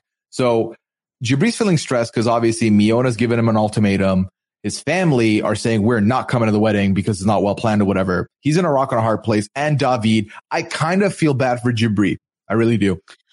Yes, and I I had found an article where like part of their problems this season is because he had lost a bunch of money in crypto, and so I do think that by that not being part of the show, uh, makes it really hard because it makes it seem like it's all relationship anxiety. I do feel bad for him, but also it's like you need to be better at talking about your com- your emotions, my man. Yeah, oh, for sure, for sure. And like again, having this dinner with everybody should be a place where Jibri feels comfortable addressing everyone. And for example, saying, Miona, I don't like that you've given me this ultimatum. Mom, I don't like that you two are not making an effort to come to my wedding, regardless of the organization or whatever. I want you there. If you are all on my team, please, can we all work together? Like he needs to be the binding agent between everybody. Yeah. I think because of how scared he is with where he's at and he doesn't want to piss off his parents. He doesn't want to piss off his grandma. He doesn't want to piss off Miona. He's more silent until he's pushed into this place where then he starts talking and then he talks the way he was with Miona, which was definitely red flag. You're going too far with this. Stop this. Um, yeah. So yeah. So they're having dinner, right? So Brian, um, is making these burgers in a pot. Like this was not a pan. So I was confused about, was it a saucepan maybe? Um, it know. might have been a saucepan. It looked off. It looked very strange, uh, for burgers, but Just you know what? Bit if it works and it tastes good, it, it works and it tastes good. I'm not, yeah, I'm not mad at that. What I'm more mad at is I don't know if you caught this, Kirsten, but they've situated their dining table so close to their sectional couch in the living room as if it replaced the coffee uh, table. So I don't know if they just moved this table here for this shot for because it's a bigger setup for them to eat and for the cameras to be there but it threw me off that the couch was like literally within an arm's length away from the dining table. Yeah, like you could be sitting on the couch and eating from that table easily. I think that the room where that table normally is probably is too small for a I group this so. large and they just moved it to make it easier, but it looked extremely bizarre. Yeah. so, um, when they start talking about stuff, you know, Brian says, I have, Brian and, uh, no, Mahala says, Brian and I have concerns about you guys getting married. Puts it out there immediately and, uh, says, Jibri, I don't understand why you're going along with something that you've struggled with. And, you know, Jibri starts talking a little bit about the stuff, that stuff. He mentions that she says she would leave him if they do not postpone the wedding. And uh, Miona says, well, I think you're minimizing the situation we're in. All of the stuff we're doing is not easy, and we should give ourselves credit for getting how far we've gotten, which I loved from Miona. Um, because I think that when it comes to Mahala and Brian, and I said this, I believe last week or the week before with, with Chappelle, it feels like Mahala and Brian just see this as any relationship where it's like, oh, just wait a little bit. Who cares? We've discussed this. If they wait a little bit, she has to leave the States, go back to Serbia. They go back to long distance and then she has to refile for everything and wait another year to two years to come back. And they're discovering a lot of their issues while living together and not while living in vacation mode or apart. So they can't have the thing that's making them stronger as a unit or that's showing their struggles if they're not together. So that is a flawed idea in my eyes. Yeah, I completely agree. And I think once you've, you know, moved in together, decided you're going to get married, which is, as you've said many times, literally how, what you commit to when you get this visa, um, to go backwards and go through all of that again, it doesn't make any sense. It's if you're not getting married now in these 90 days, you're breaking up. Like that, that's just how it is.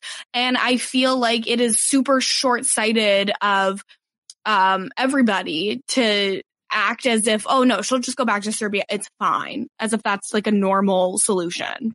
And I mean, that's the thing with, um, for example, with Liana and I, my, so I got my, I got approved and then I got my window of flying over cut short because of the pandemic. And if I had not left when I did, the border shut the next day. If I wasn't able to come into that window, that was about two years, two years and about three months ago. I would have been moving if we still made it through together now, that is two years of our lives that would be on hold again until all this happens. Who knows what happens in between that time? That's a yeah, long that, time to wait. That's, I know someone, my tattoo artist has been going through the process since before COVID because she's moving to Chicago to be with her fiance. And she just now this summer is going to be able, or in the fall, will actually mm. be hmm. moving. Um, cause she couldn't even get like even a Zoom interview and yeah. for a long time. So like everything is so backed up. And I mean, if you've gotten the visa before and fallen to the like bottom of the pile, like I don't know that they would give you like extra benefit just because you've done it before. So like, if, no. who knows where you'd be at if you had stayed? Yeah, and and again, that's the thing with um with with the pandemic with COVID, it delayed everybody. So there's people that had applied a year before the lockdown. There's people that applied during lockdown. There's people that applied right after lockdown. They're backpiled. So it would take it could take even longer for mm-hmm. all of this to go through. So again, I think it's a huge oversight from them. And then Miona points out stuff that I think they're also not seeing and, and are considering an oversight. Miona left a whole job. She left her family. She has become, she is transformed into being a citizen of the country she's in, to being an immigrant. And she's done all this so that they can be together. And so she has sacrificed on her end. He is sacrificing on his end and they're working together. But I think what they fail to see, and I think grandma brings this up is that, you know, I've seen a lot of stress. I've not seen a lot of joy. It is not easy for them, right? Their whole struggle goes beyond just the relationship being happy. Cause I think we've argued that these two are more ride or die for each other than yeah. any of the other couples, right? But they also struggle the most with financials and with financial expectations and with living expectations where he clearly also doesn't want to live here, but he knows he has no choice because of money. She doesn't want to live here at all. So that's where their struggle comes from. It's not the love that they have for each other because I think the love is there. It's just mm-hmm. all these other external factors that's causing them the divide. And I don't think any of them see that. A hundred percent. Yeah, exactly. I think I think they're all looking at it like, well, you're with Miona and you're not happy. That means that you're not happy because you're with Miona, and I, that's simply not the case. No, Maybe, it's like he's not happy because he just lost like a hundred thousand dollars. Yeah, and he's dealing with your nonsense every day, mom. like, like, le- like, leave him alone. No, they're this, and that's the thing when they when they all phrase it as, oh, we're you know, Jibri, we we love you and we love seeing you happy, and you have this energy about you and you know, you're such a creative nomad and we've just noticed you're not as happy as you used to be. What's that about? It's like, oh, they're hugging me. That means they love me. No, no, they're playing you like a fiddle, Jibri. Yeah. Mm-hmm. And I well, just, yeah. And yeah, the other ahead. thing too is I think a lot of the time when adult children have to go home and live with parents, that is a huge issue and there's always going to be friction. And what I've seen in, you know, in my life and other people's lives that I know is like, the child is like, I've been out on my own and independent, and now I'm moving back home. I'm making a big step backwards. This sucks. And you go about your life like you did when you were out on your own, right? And then the parents are like, oh no, but like we're parents. Uh, you can't just like use this as a flop house and just sleep here and like go live your life other places. And it's like, well, but that's what people do is they go out of their home and they leave and they do other things. And you can't expect someone to tell you every second of the day what's going on with them when they're a whole ass adult. Yeah, and I feel like living at like, or not just living at home, but visiting family, and, I, I'm sure it differs person to person. From my experience, it almost like you leave and then you come back, but the dynamics stay the same to a certain degree. You like move backwards a little bit. Yeah. Like I still, anytime I'm with my mom or with my dad, it's the same vibe of they are definitely trying to control a lot, you know, as if like I don't have the faculties to make my own decisions or, or do things my way. They try and, you know, put a hand on the, uh, tip the scale a little bit to what they want to do the last time I visited my my dad in Dubai, I at that point it was 2014, so it's 2022 now. I'm 30 now, minus eight. I was 22, right? I was mm-hmm. 22. Eh, was I? No, is that the right math? Oh my god, it's it's been eight years. Wow. Whoa. Okay, well, weird moment. Okay, so I was 22, and I remember my dad treated me the same as I was in high school, where he was like, all right, wh- where you headed? Cool. Uh, yeah, be back by 11. I was like, okay. I mean, at this point, I'm 22. I've lived alone. I go out, I come back home 2, 2 a.m., 1 a.m., 3 a.m., whatever yeah. I feel like. So I was like, oh, but okay, it's his house. I'll do it. But it, it was difficult because part of me wanted to be like, nah, nah, I got this, dad. I'll be home when I be home. I couldn't do it. And I feel like that can, we can see that here with Jibri where he tried to talk back to his mom with like, don't do the like the analysis on me when they were on the porch, but they were able to penetrate him, the shield he had put up. They were able to cut through and make him feel like that baby again and say, we're protecting you from the hurt that you're feeling. And whereas Miona has no time for that nonsense. Miona is telling him, first of all, when we have problems, I expect you to feel open to talk to me first before you talk to other people. Mhm. Second of all, it's our wedding. So it's our business. We discuss our wedding. It's our plans. And she's right on both fronts to a certain degree. But I think because she doesn't coddle him and his mom is coddling him, he reverts back to that because I think that's what he's more used to and what he's, that's the comfort zone he's been in a long, a lot of his life. Exactly. I, you you've hit the nail on the head, Puya. Thank you. I, you know, I sometimes I, I'm, I do a good. Okay. um, so yeah, uh, let's see. Let me see. Is there anything else I'm missing? Oh, yeah. So then you mentioned when, um, uh, the one time Mahala like stopped down and said, Jabri, you shouldn't be talking like that and shouldn't be calling her names is when, um, uh, what's it called? When Mahala said, I think if someone's being pressured to do something they don't want to do, then it's not a healthy ground for a relationship. And that's when Miona immediately said, uh, Jabri, do you feel like I'm pressuring you to do something you don't want to do? And then Jabri goes off. He's like, yeah, you, you saying you want your beach wedding. You want everything your way. You're like an entitled millennial and like you want the micro. Well, he said something about a microwave in the middle. I was like, Jabri Yeah, is like- aged 50 years in this. yeah. I think he's like, oh, you want everything in a second, like it's a microwave, like you want everything so Oh. fast. And I'm like, Jimmy, like, I, how old is this man? Like, Dude, you want to live off of vibes and, and, and music. If that isn't the most millennial creative nomad is millennial. he's 28, Yes. Which is like, I think means he's right on the, he's like the la- one of the last years of millennial before you would be a Gen Z.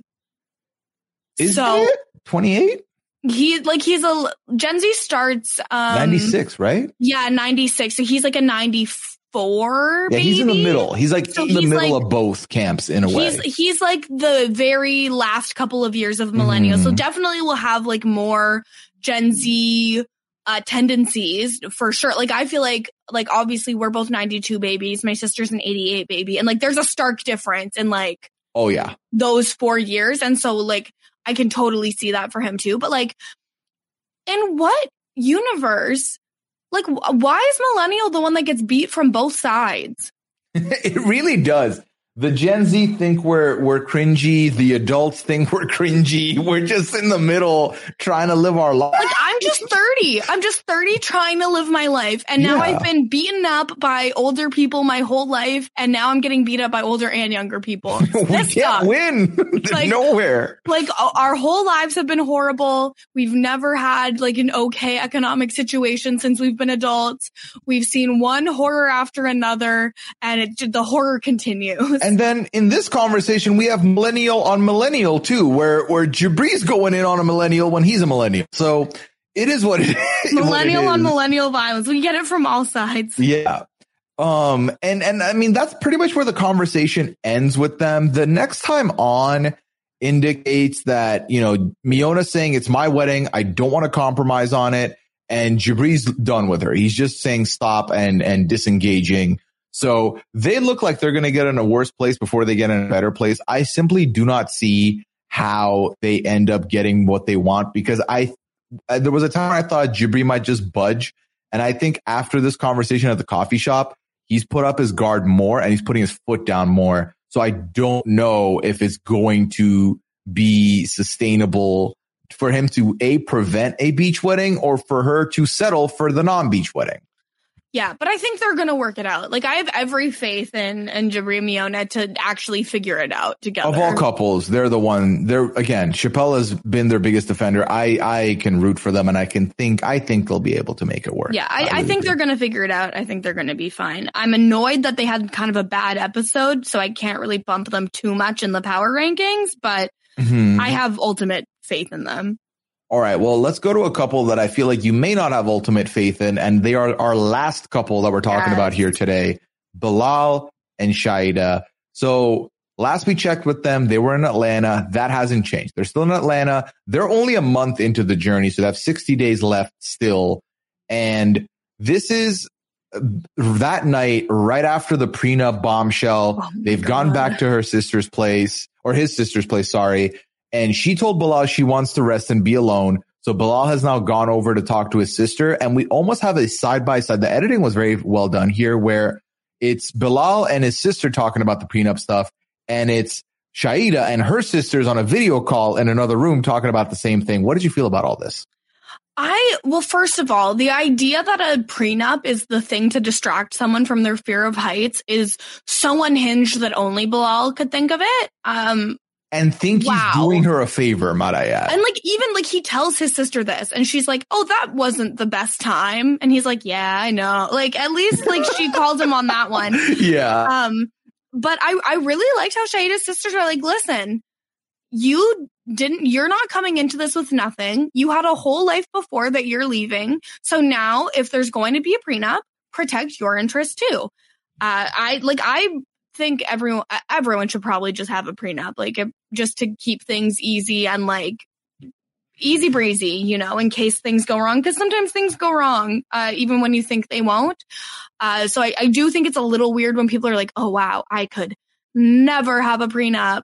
Uh, but like, yeah, sh- you should protect your own interests in that as well. It shouldn't just be Bilal says, here's the contract that we sign and this is the only way it will get married.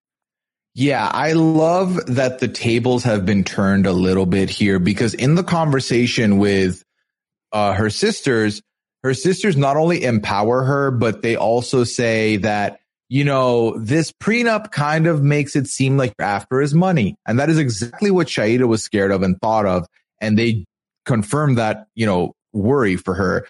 And they said, you know, it's maybe because it's you're from the Caribbean and you're like an island girl looking for something. And that's how he sees it. You're not part of a like first world country or whatever. So she hears all this. And then they said that, um, yeah, if you want kids and you this is something that you are interested in, yeah, definitely put that in the put that in the prenup. Put it in the prenup that you want kids before 40. That is an acceptable thing for you to ask if this is what he's asking of you. And meanwhile, in the other room, we have Bilal trying to justify the prenup to his sister. And every time Bilal talks to other people, it sounds an awful lot like he's trying to convince them that he is right for what he's doing. And he starts peppering in some random nonsense to back it up. So when he's telling his sister about this, he says, yeah, they say the number one reason people get divorced is finances. I looked this up. Here is a quote Ooh. that I picked out from an article. The most commonly reported major contributors to divorce were lack of commitment, infidelity, and conflict slash arguing. The most common final straw reasons were infidelity, domestic violence, and substance abuse. No finances. Huh, it seems like he didn't do his research. Are we shocked? Weird. We, no. You know, yeah. he's just, it's the way he is with Shaeeda too. Like when he talks to people, he's trying to sell them. Like, yes. which I'm sure works great when he's selling real estate, mm-hmm. but it doesn't work great in an actual conversation with a real human being. I mean, it's completely, again, it just, it, it belittles the other person because it comes off like you're trying to get a certain outcome or a certain answer. And when you're called out on it or when you don't get the answer you want, you pout up and then you get very outraged and then you kind of throw side jabs at other stuff, which we'll get to when they were packing. So, oh my God. Yes. Um, Bilal says that, you know, every person who has loved him and he's loved back has left him. This is kind of why he feels like he needs to protect himself, which again, I can totally see why then Shaeeda feels like a prenup is a lack of trust because you don't trust that I'm not going to leave you and you don't trust that it's going to work out. And you don't trust that if we do have a split, that I'm not, I'm, that I'm not going to go after your money or what you have built.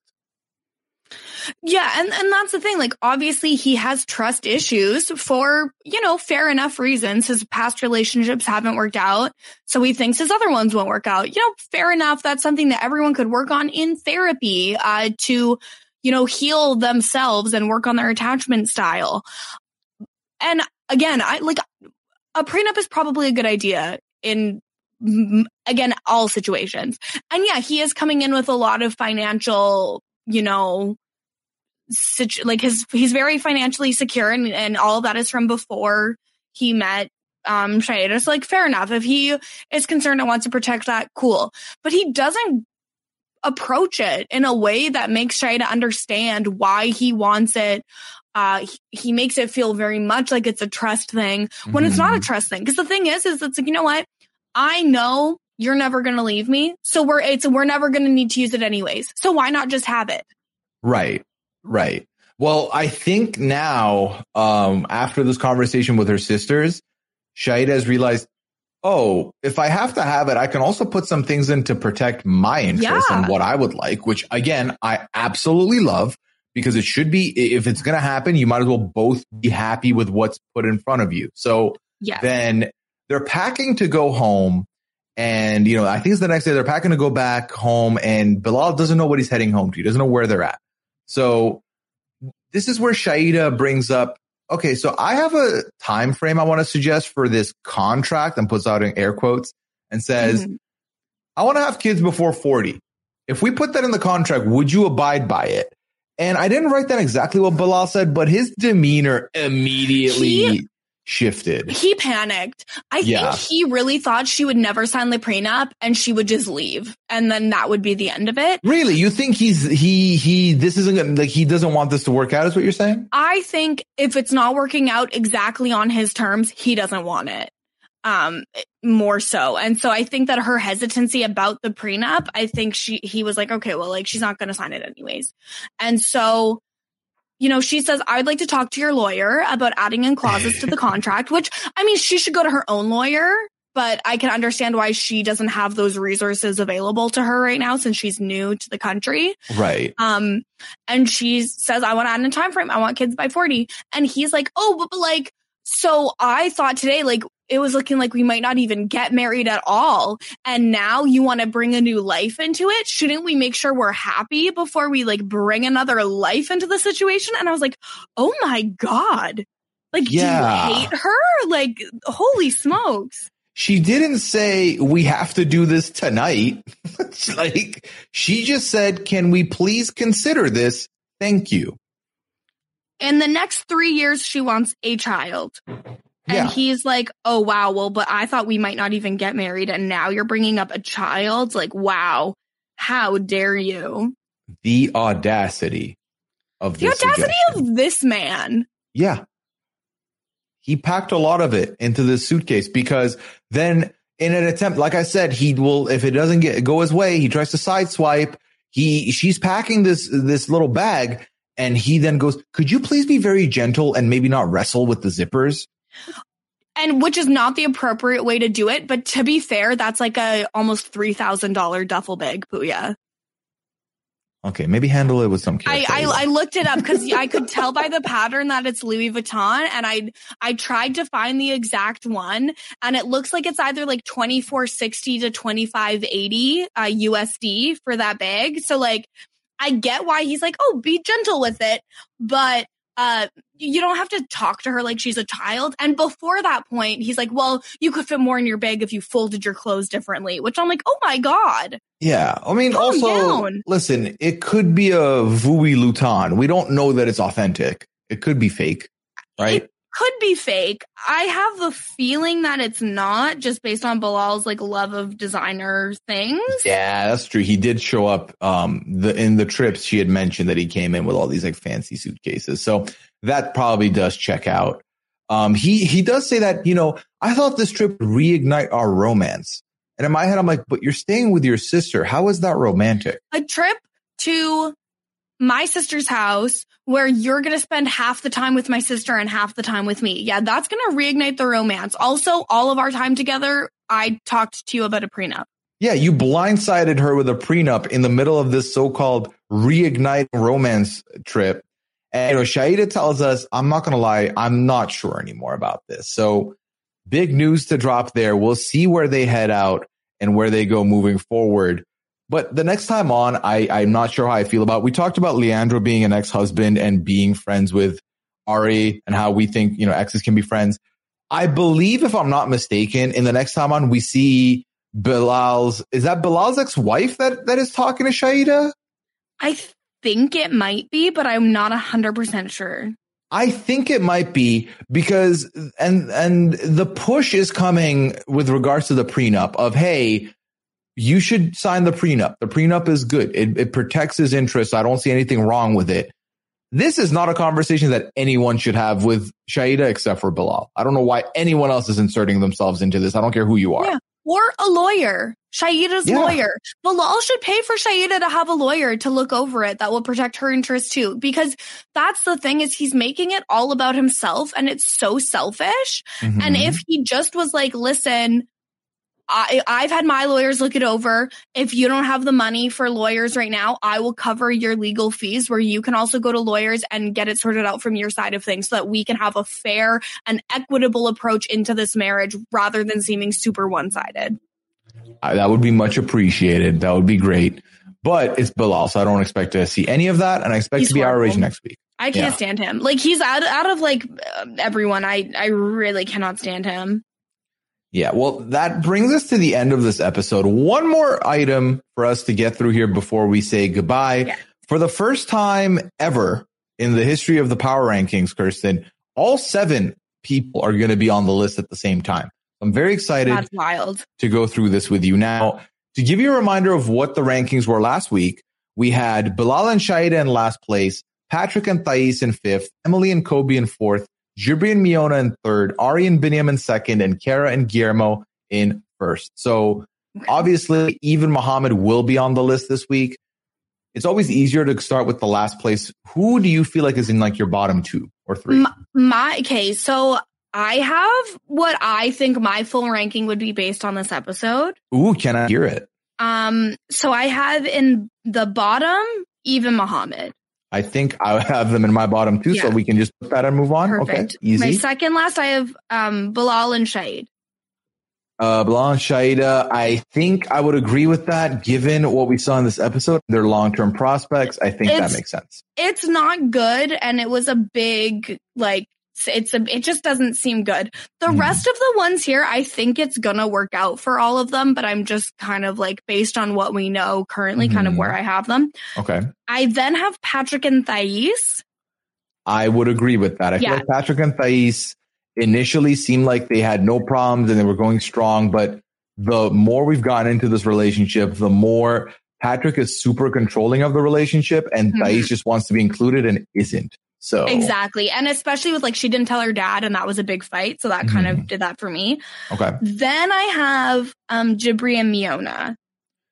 Let's see. Yeah, Jibri and Miona started very, very. We're doing good. We're doing going strong. At the very least, they had each other's backs. But I feel like Jibri has been again. Um, his mind has been infiltrated by these thoughts that he is unhappy and that Miona's at the center of it, and it has dented the relationship quite a bit.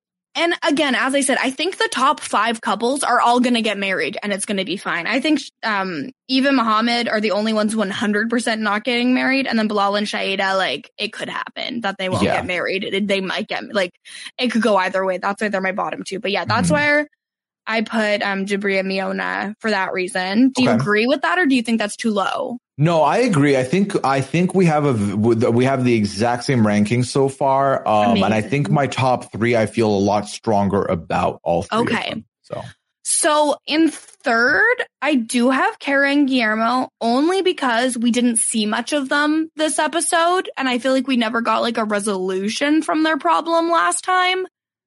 I agree with that. I think that they're they're a couple who could easily go up to number one after their Yes. next episode because 100%. because of where we left this. Obviously, uh, losing a family member is very difficult, and it sounds like it is something that has potentially reset Guillermo into putting all his focus and love in the Mhm. relationship. So I definitely could see them being contenders to end up in first place once again. They were first place the last two episodes, but I feel like we didn't see enough from them to give them the first episode here again. Yeah. I agree. And the thing is, is like, I think in general, I would maybe put them below Jabri and Miona, but because of how supportive Kara was and everything Mhm. seemed good, I was like, well, no, I feel like they're third easily. No, I love that. Yeah.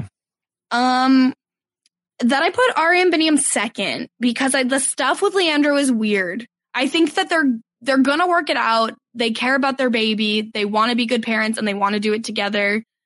But I just think the Leandro stuff is a little bit more deal breakery than the stuff with Kobe and Emily. What do you think? So interesting. We're at the final two here. So tell me your thoughts on the Emily and Kobe, and then we can we can figure it out. Yeah. So the situation, the reason why I put Kobe and Emily first is both of them care so much about their baby. Kobe wants to make it work. we've seen this episode, they f- seemed so loved up up until the conflict with the ring. And it seems like they've learned how to really productively get over their problems with each other. It seems like they Mhm. have learned how to like fight through things. And Emily's returning the ring. It's not like she was like, in your face, I hate your ring. I'm keeping this one, return yours.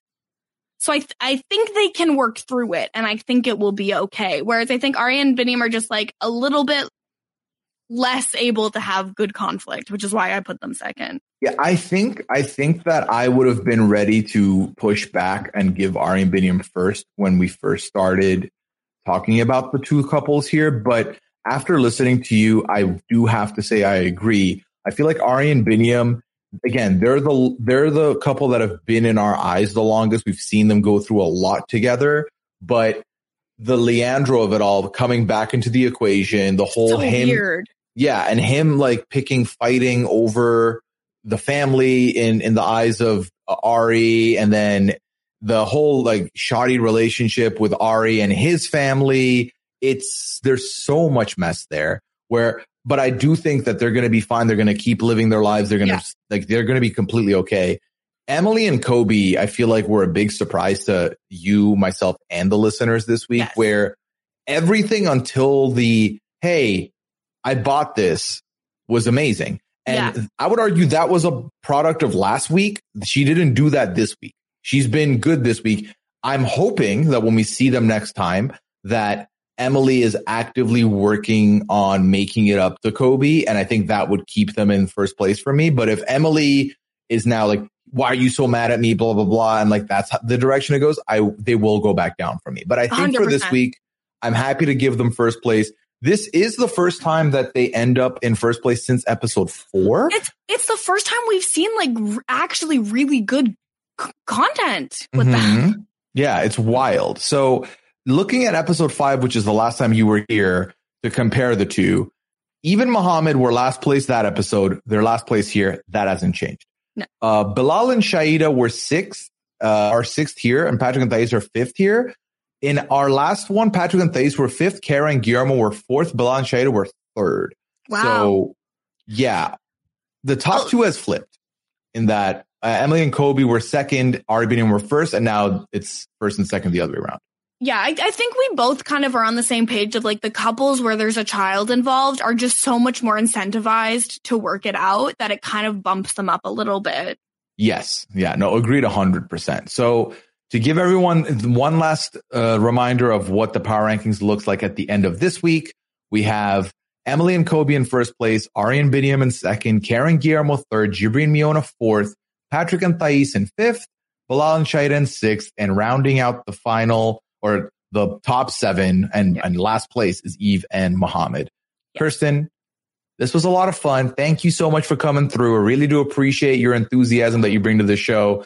And depending on how long this season goes, hopefully we'll get you in one more time before the season ends. I mean, is it not going to be over like imminently?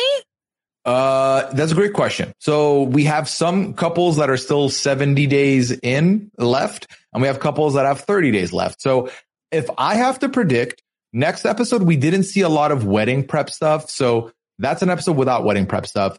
Then maybe the next episode could be wedding prep stuff. Then the one after that would still have to be weddings. So we're at least a month away from the Oh, season, wow. more than a month away from the season ending from where I'm standing. Yeah.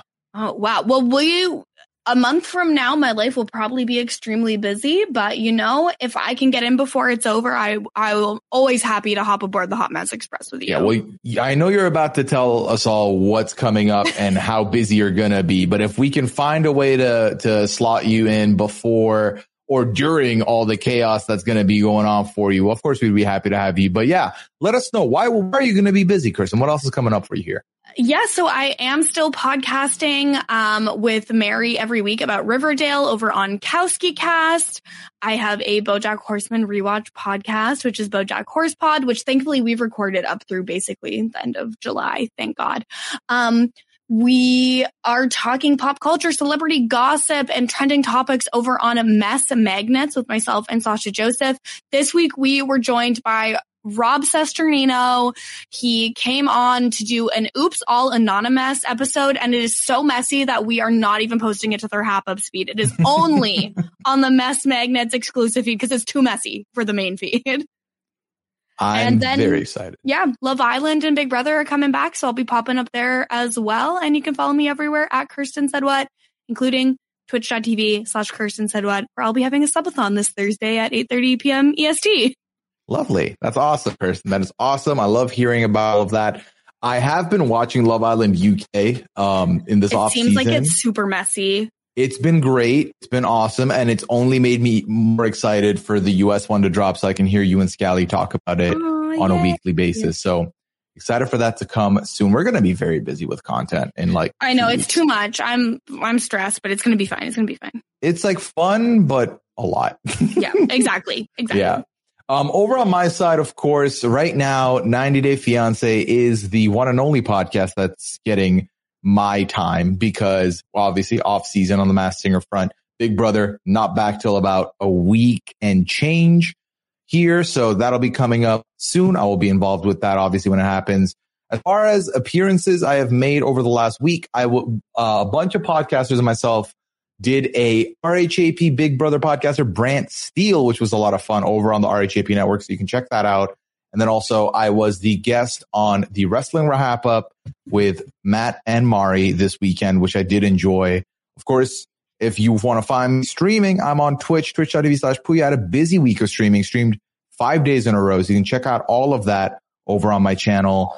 And uh, last but certainly not least, if you could leave a rating and review for this podcast, I would greatly appreciate it. It allows people to find this podcast, leave feedback, and let me know what you like, what you may not like, everything in between. You can do so over on robinsonwebsite.com slash 90 day fiance. That's the number nine, number zero day fiance. And uh, feel free to at myself. Kirsten, are they fine to at you as well? As long as it's good, they can at me. And just All right. remember to only leave Puya five star reviews. Nothing less than that's accepted. Thank you, Kirsten. you can find us both on Twitter at Puyaism and at Kirsten said what. If you have any feedback for this episode or any insider intel about anything that may have happened during the season or during the history of these couples that we were not privy to, would appreciate that. All right. We have reached the destination on the Hot Mess Express today. So we must get off the platform, but we'll be right back next week at the station with Liana Boris joining us to give her takes on the 90 day shenanigans. But until then, take care. Have a good one. Bye.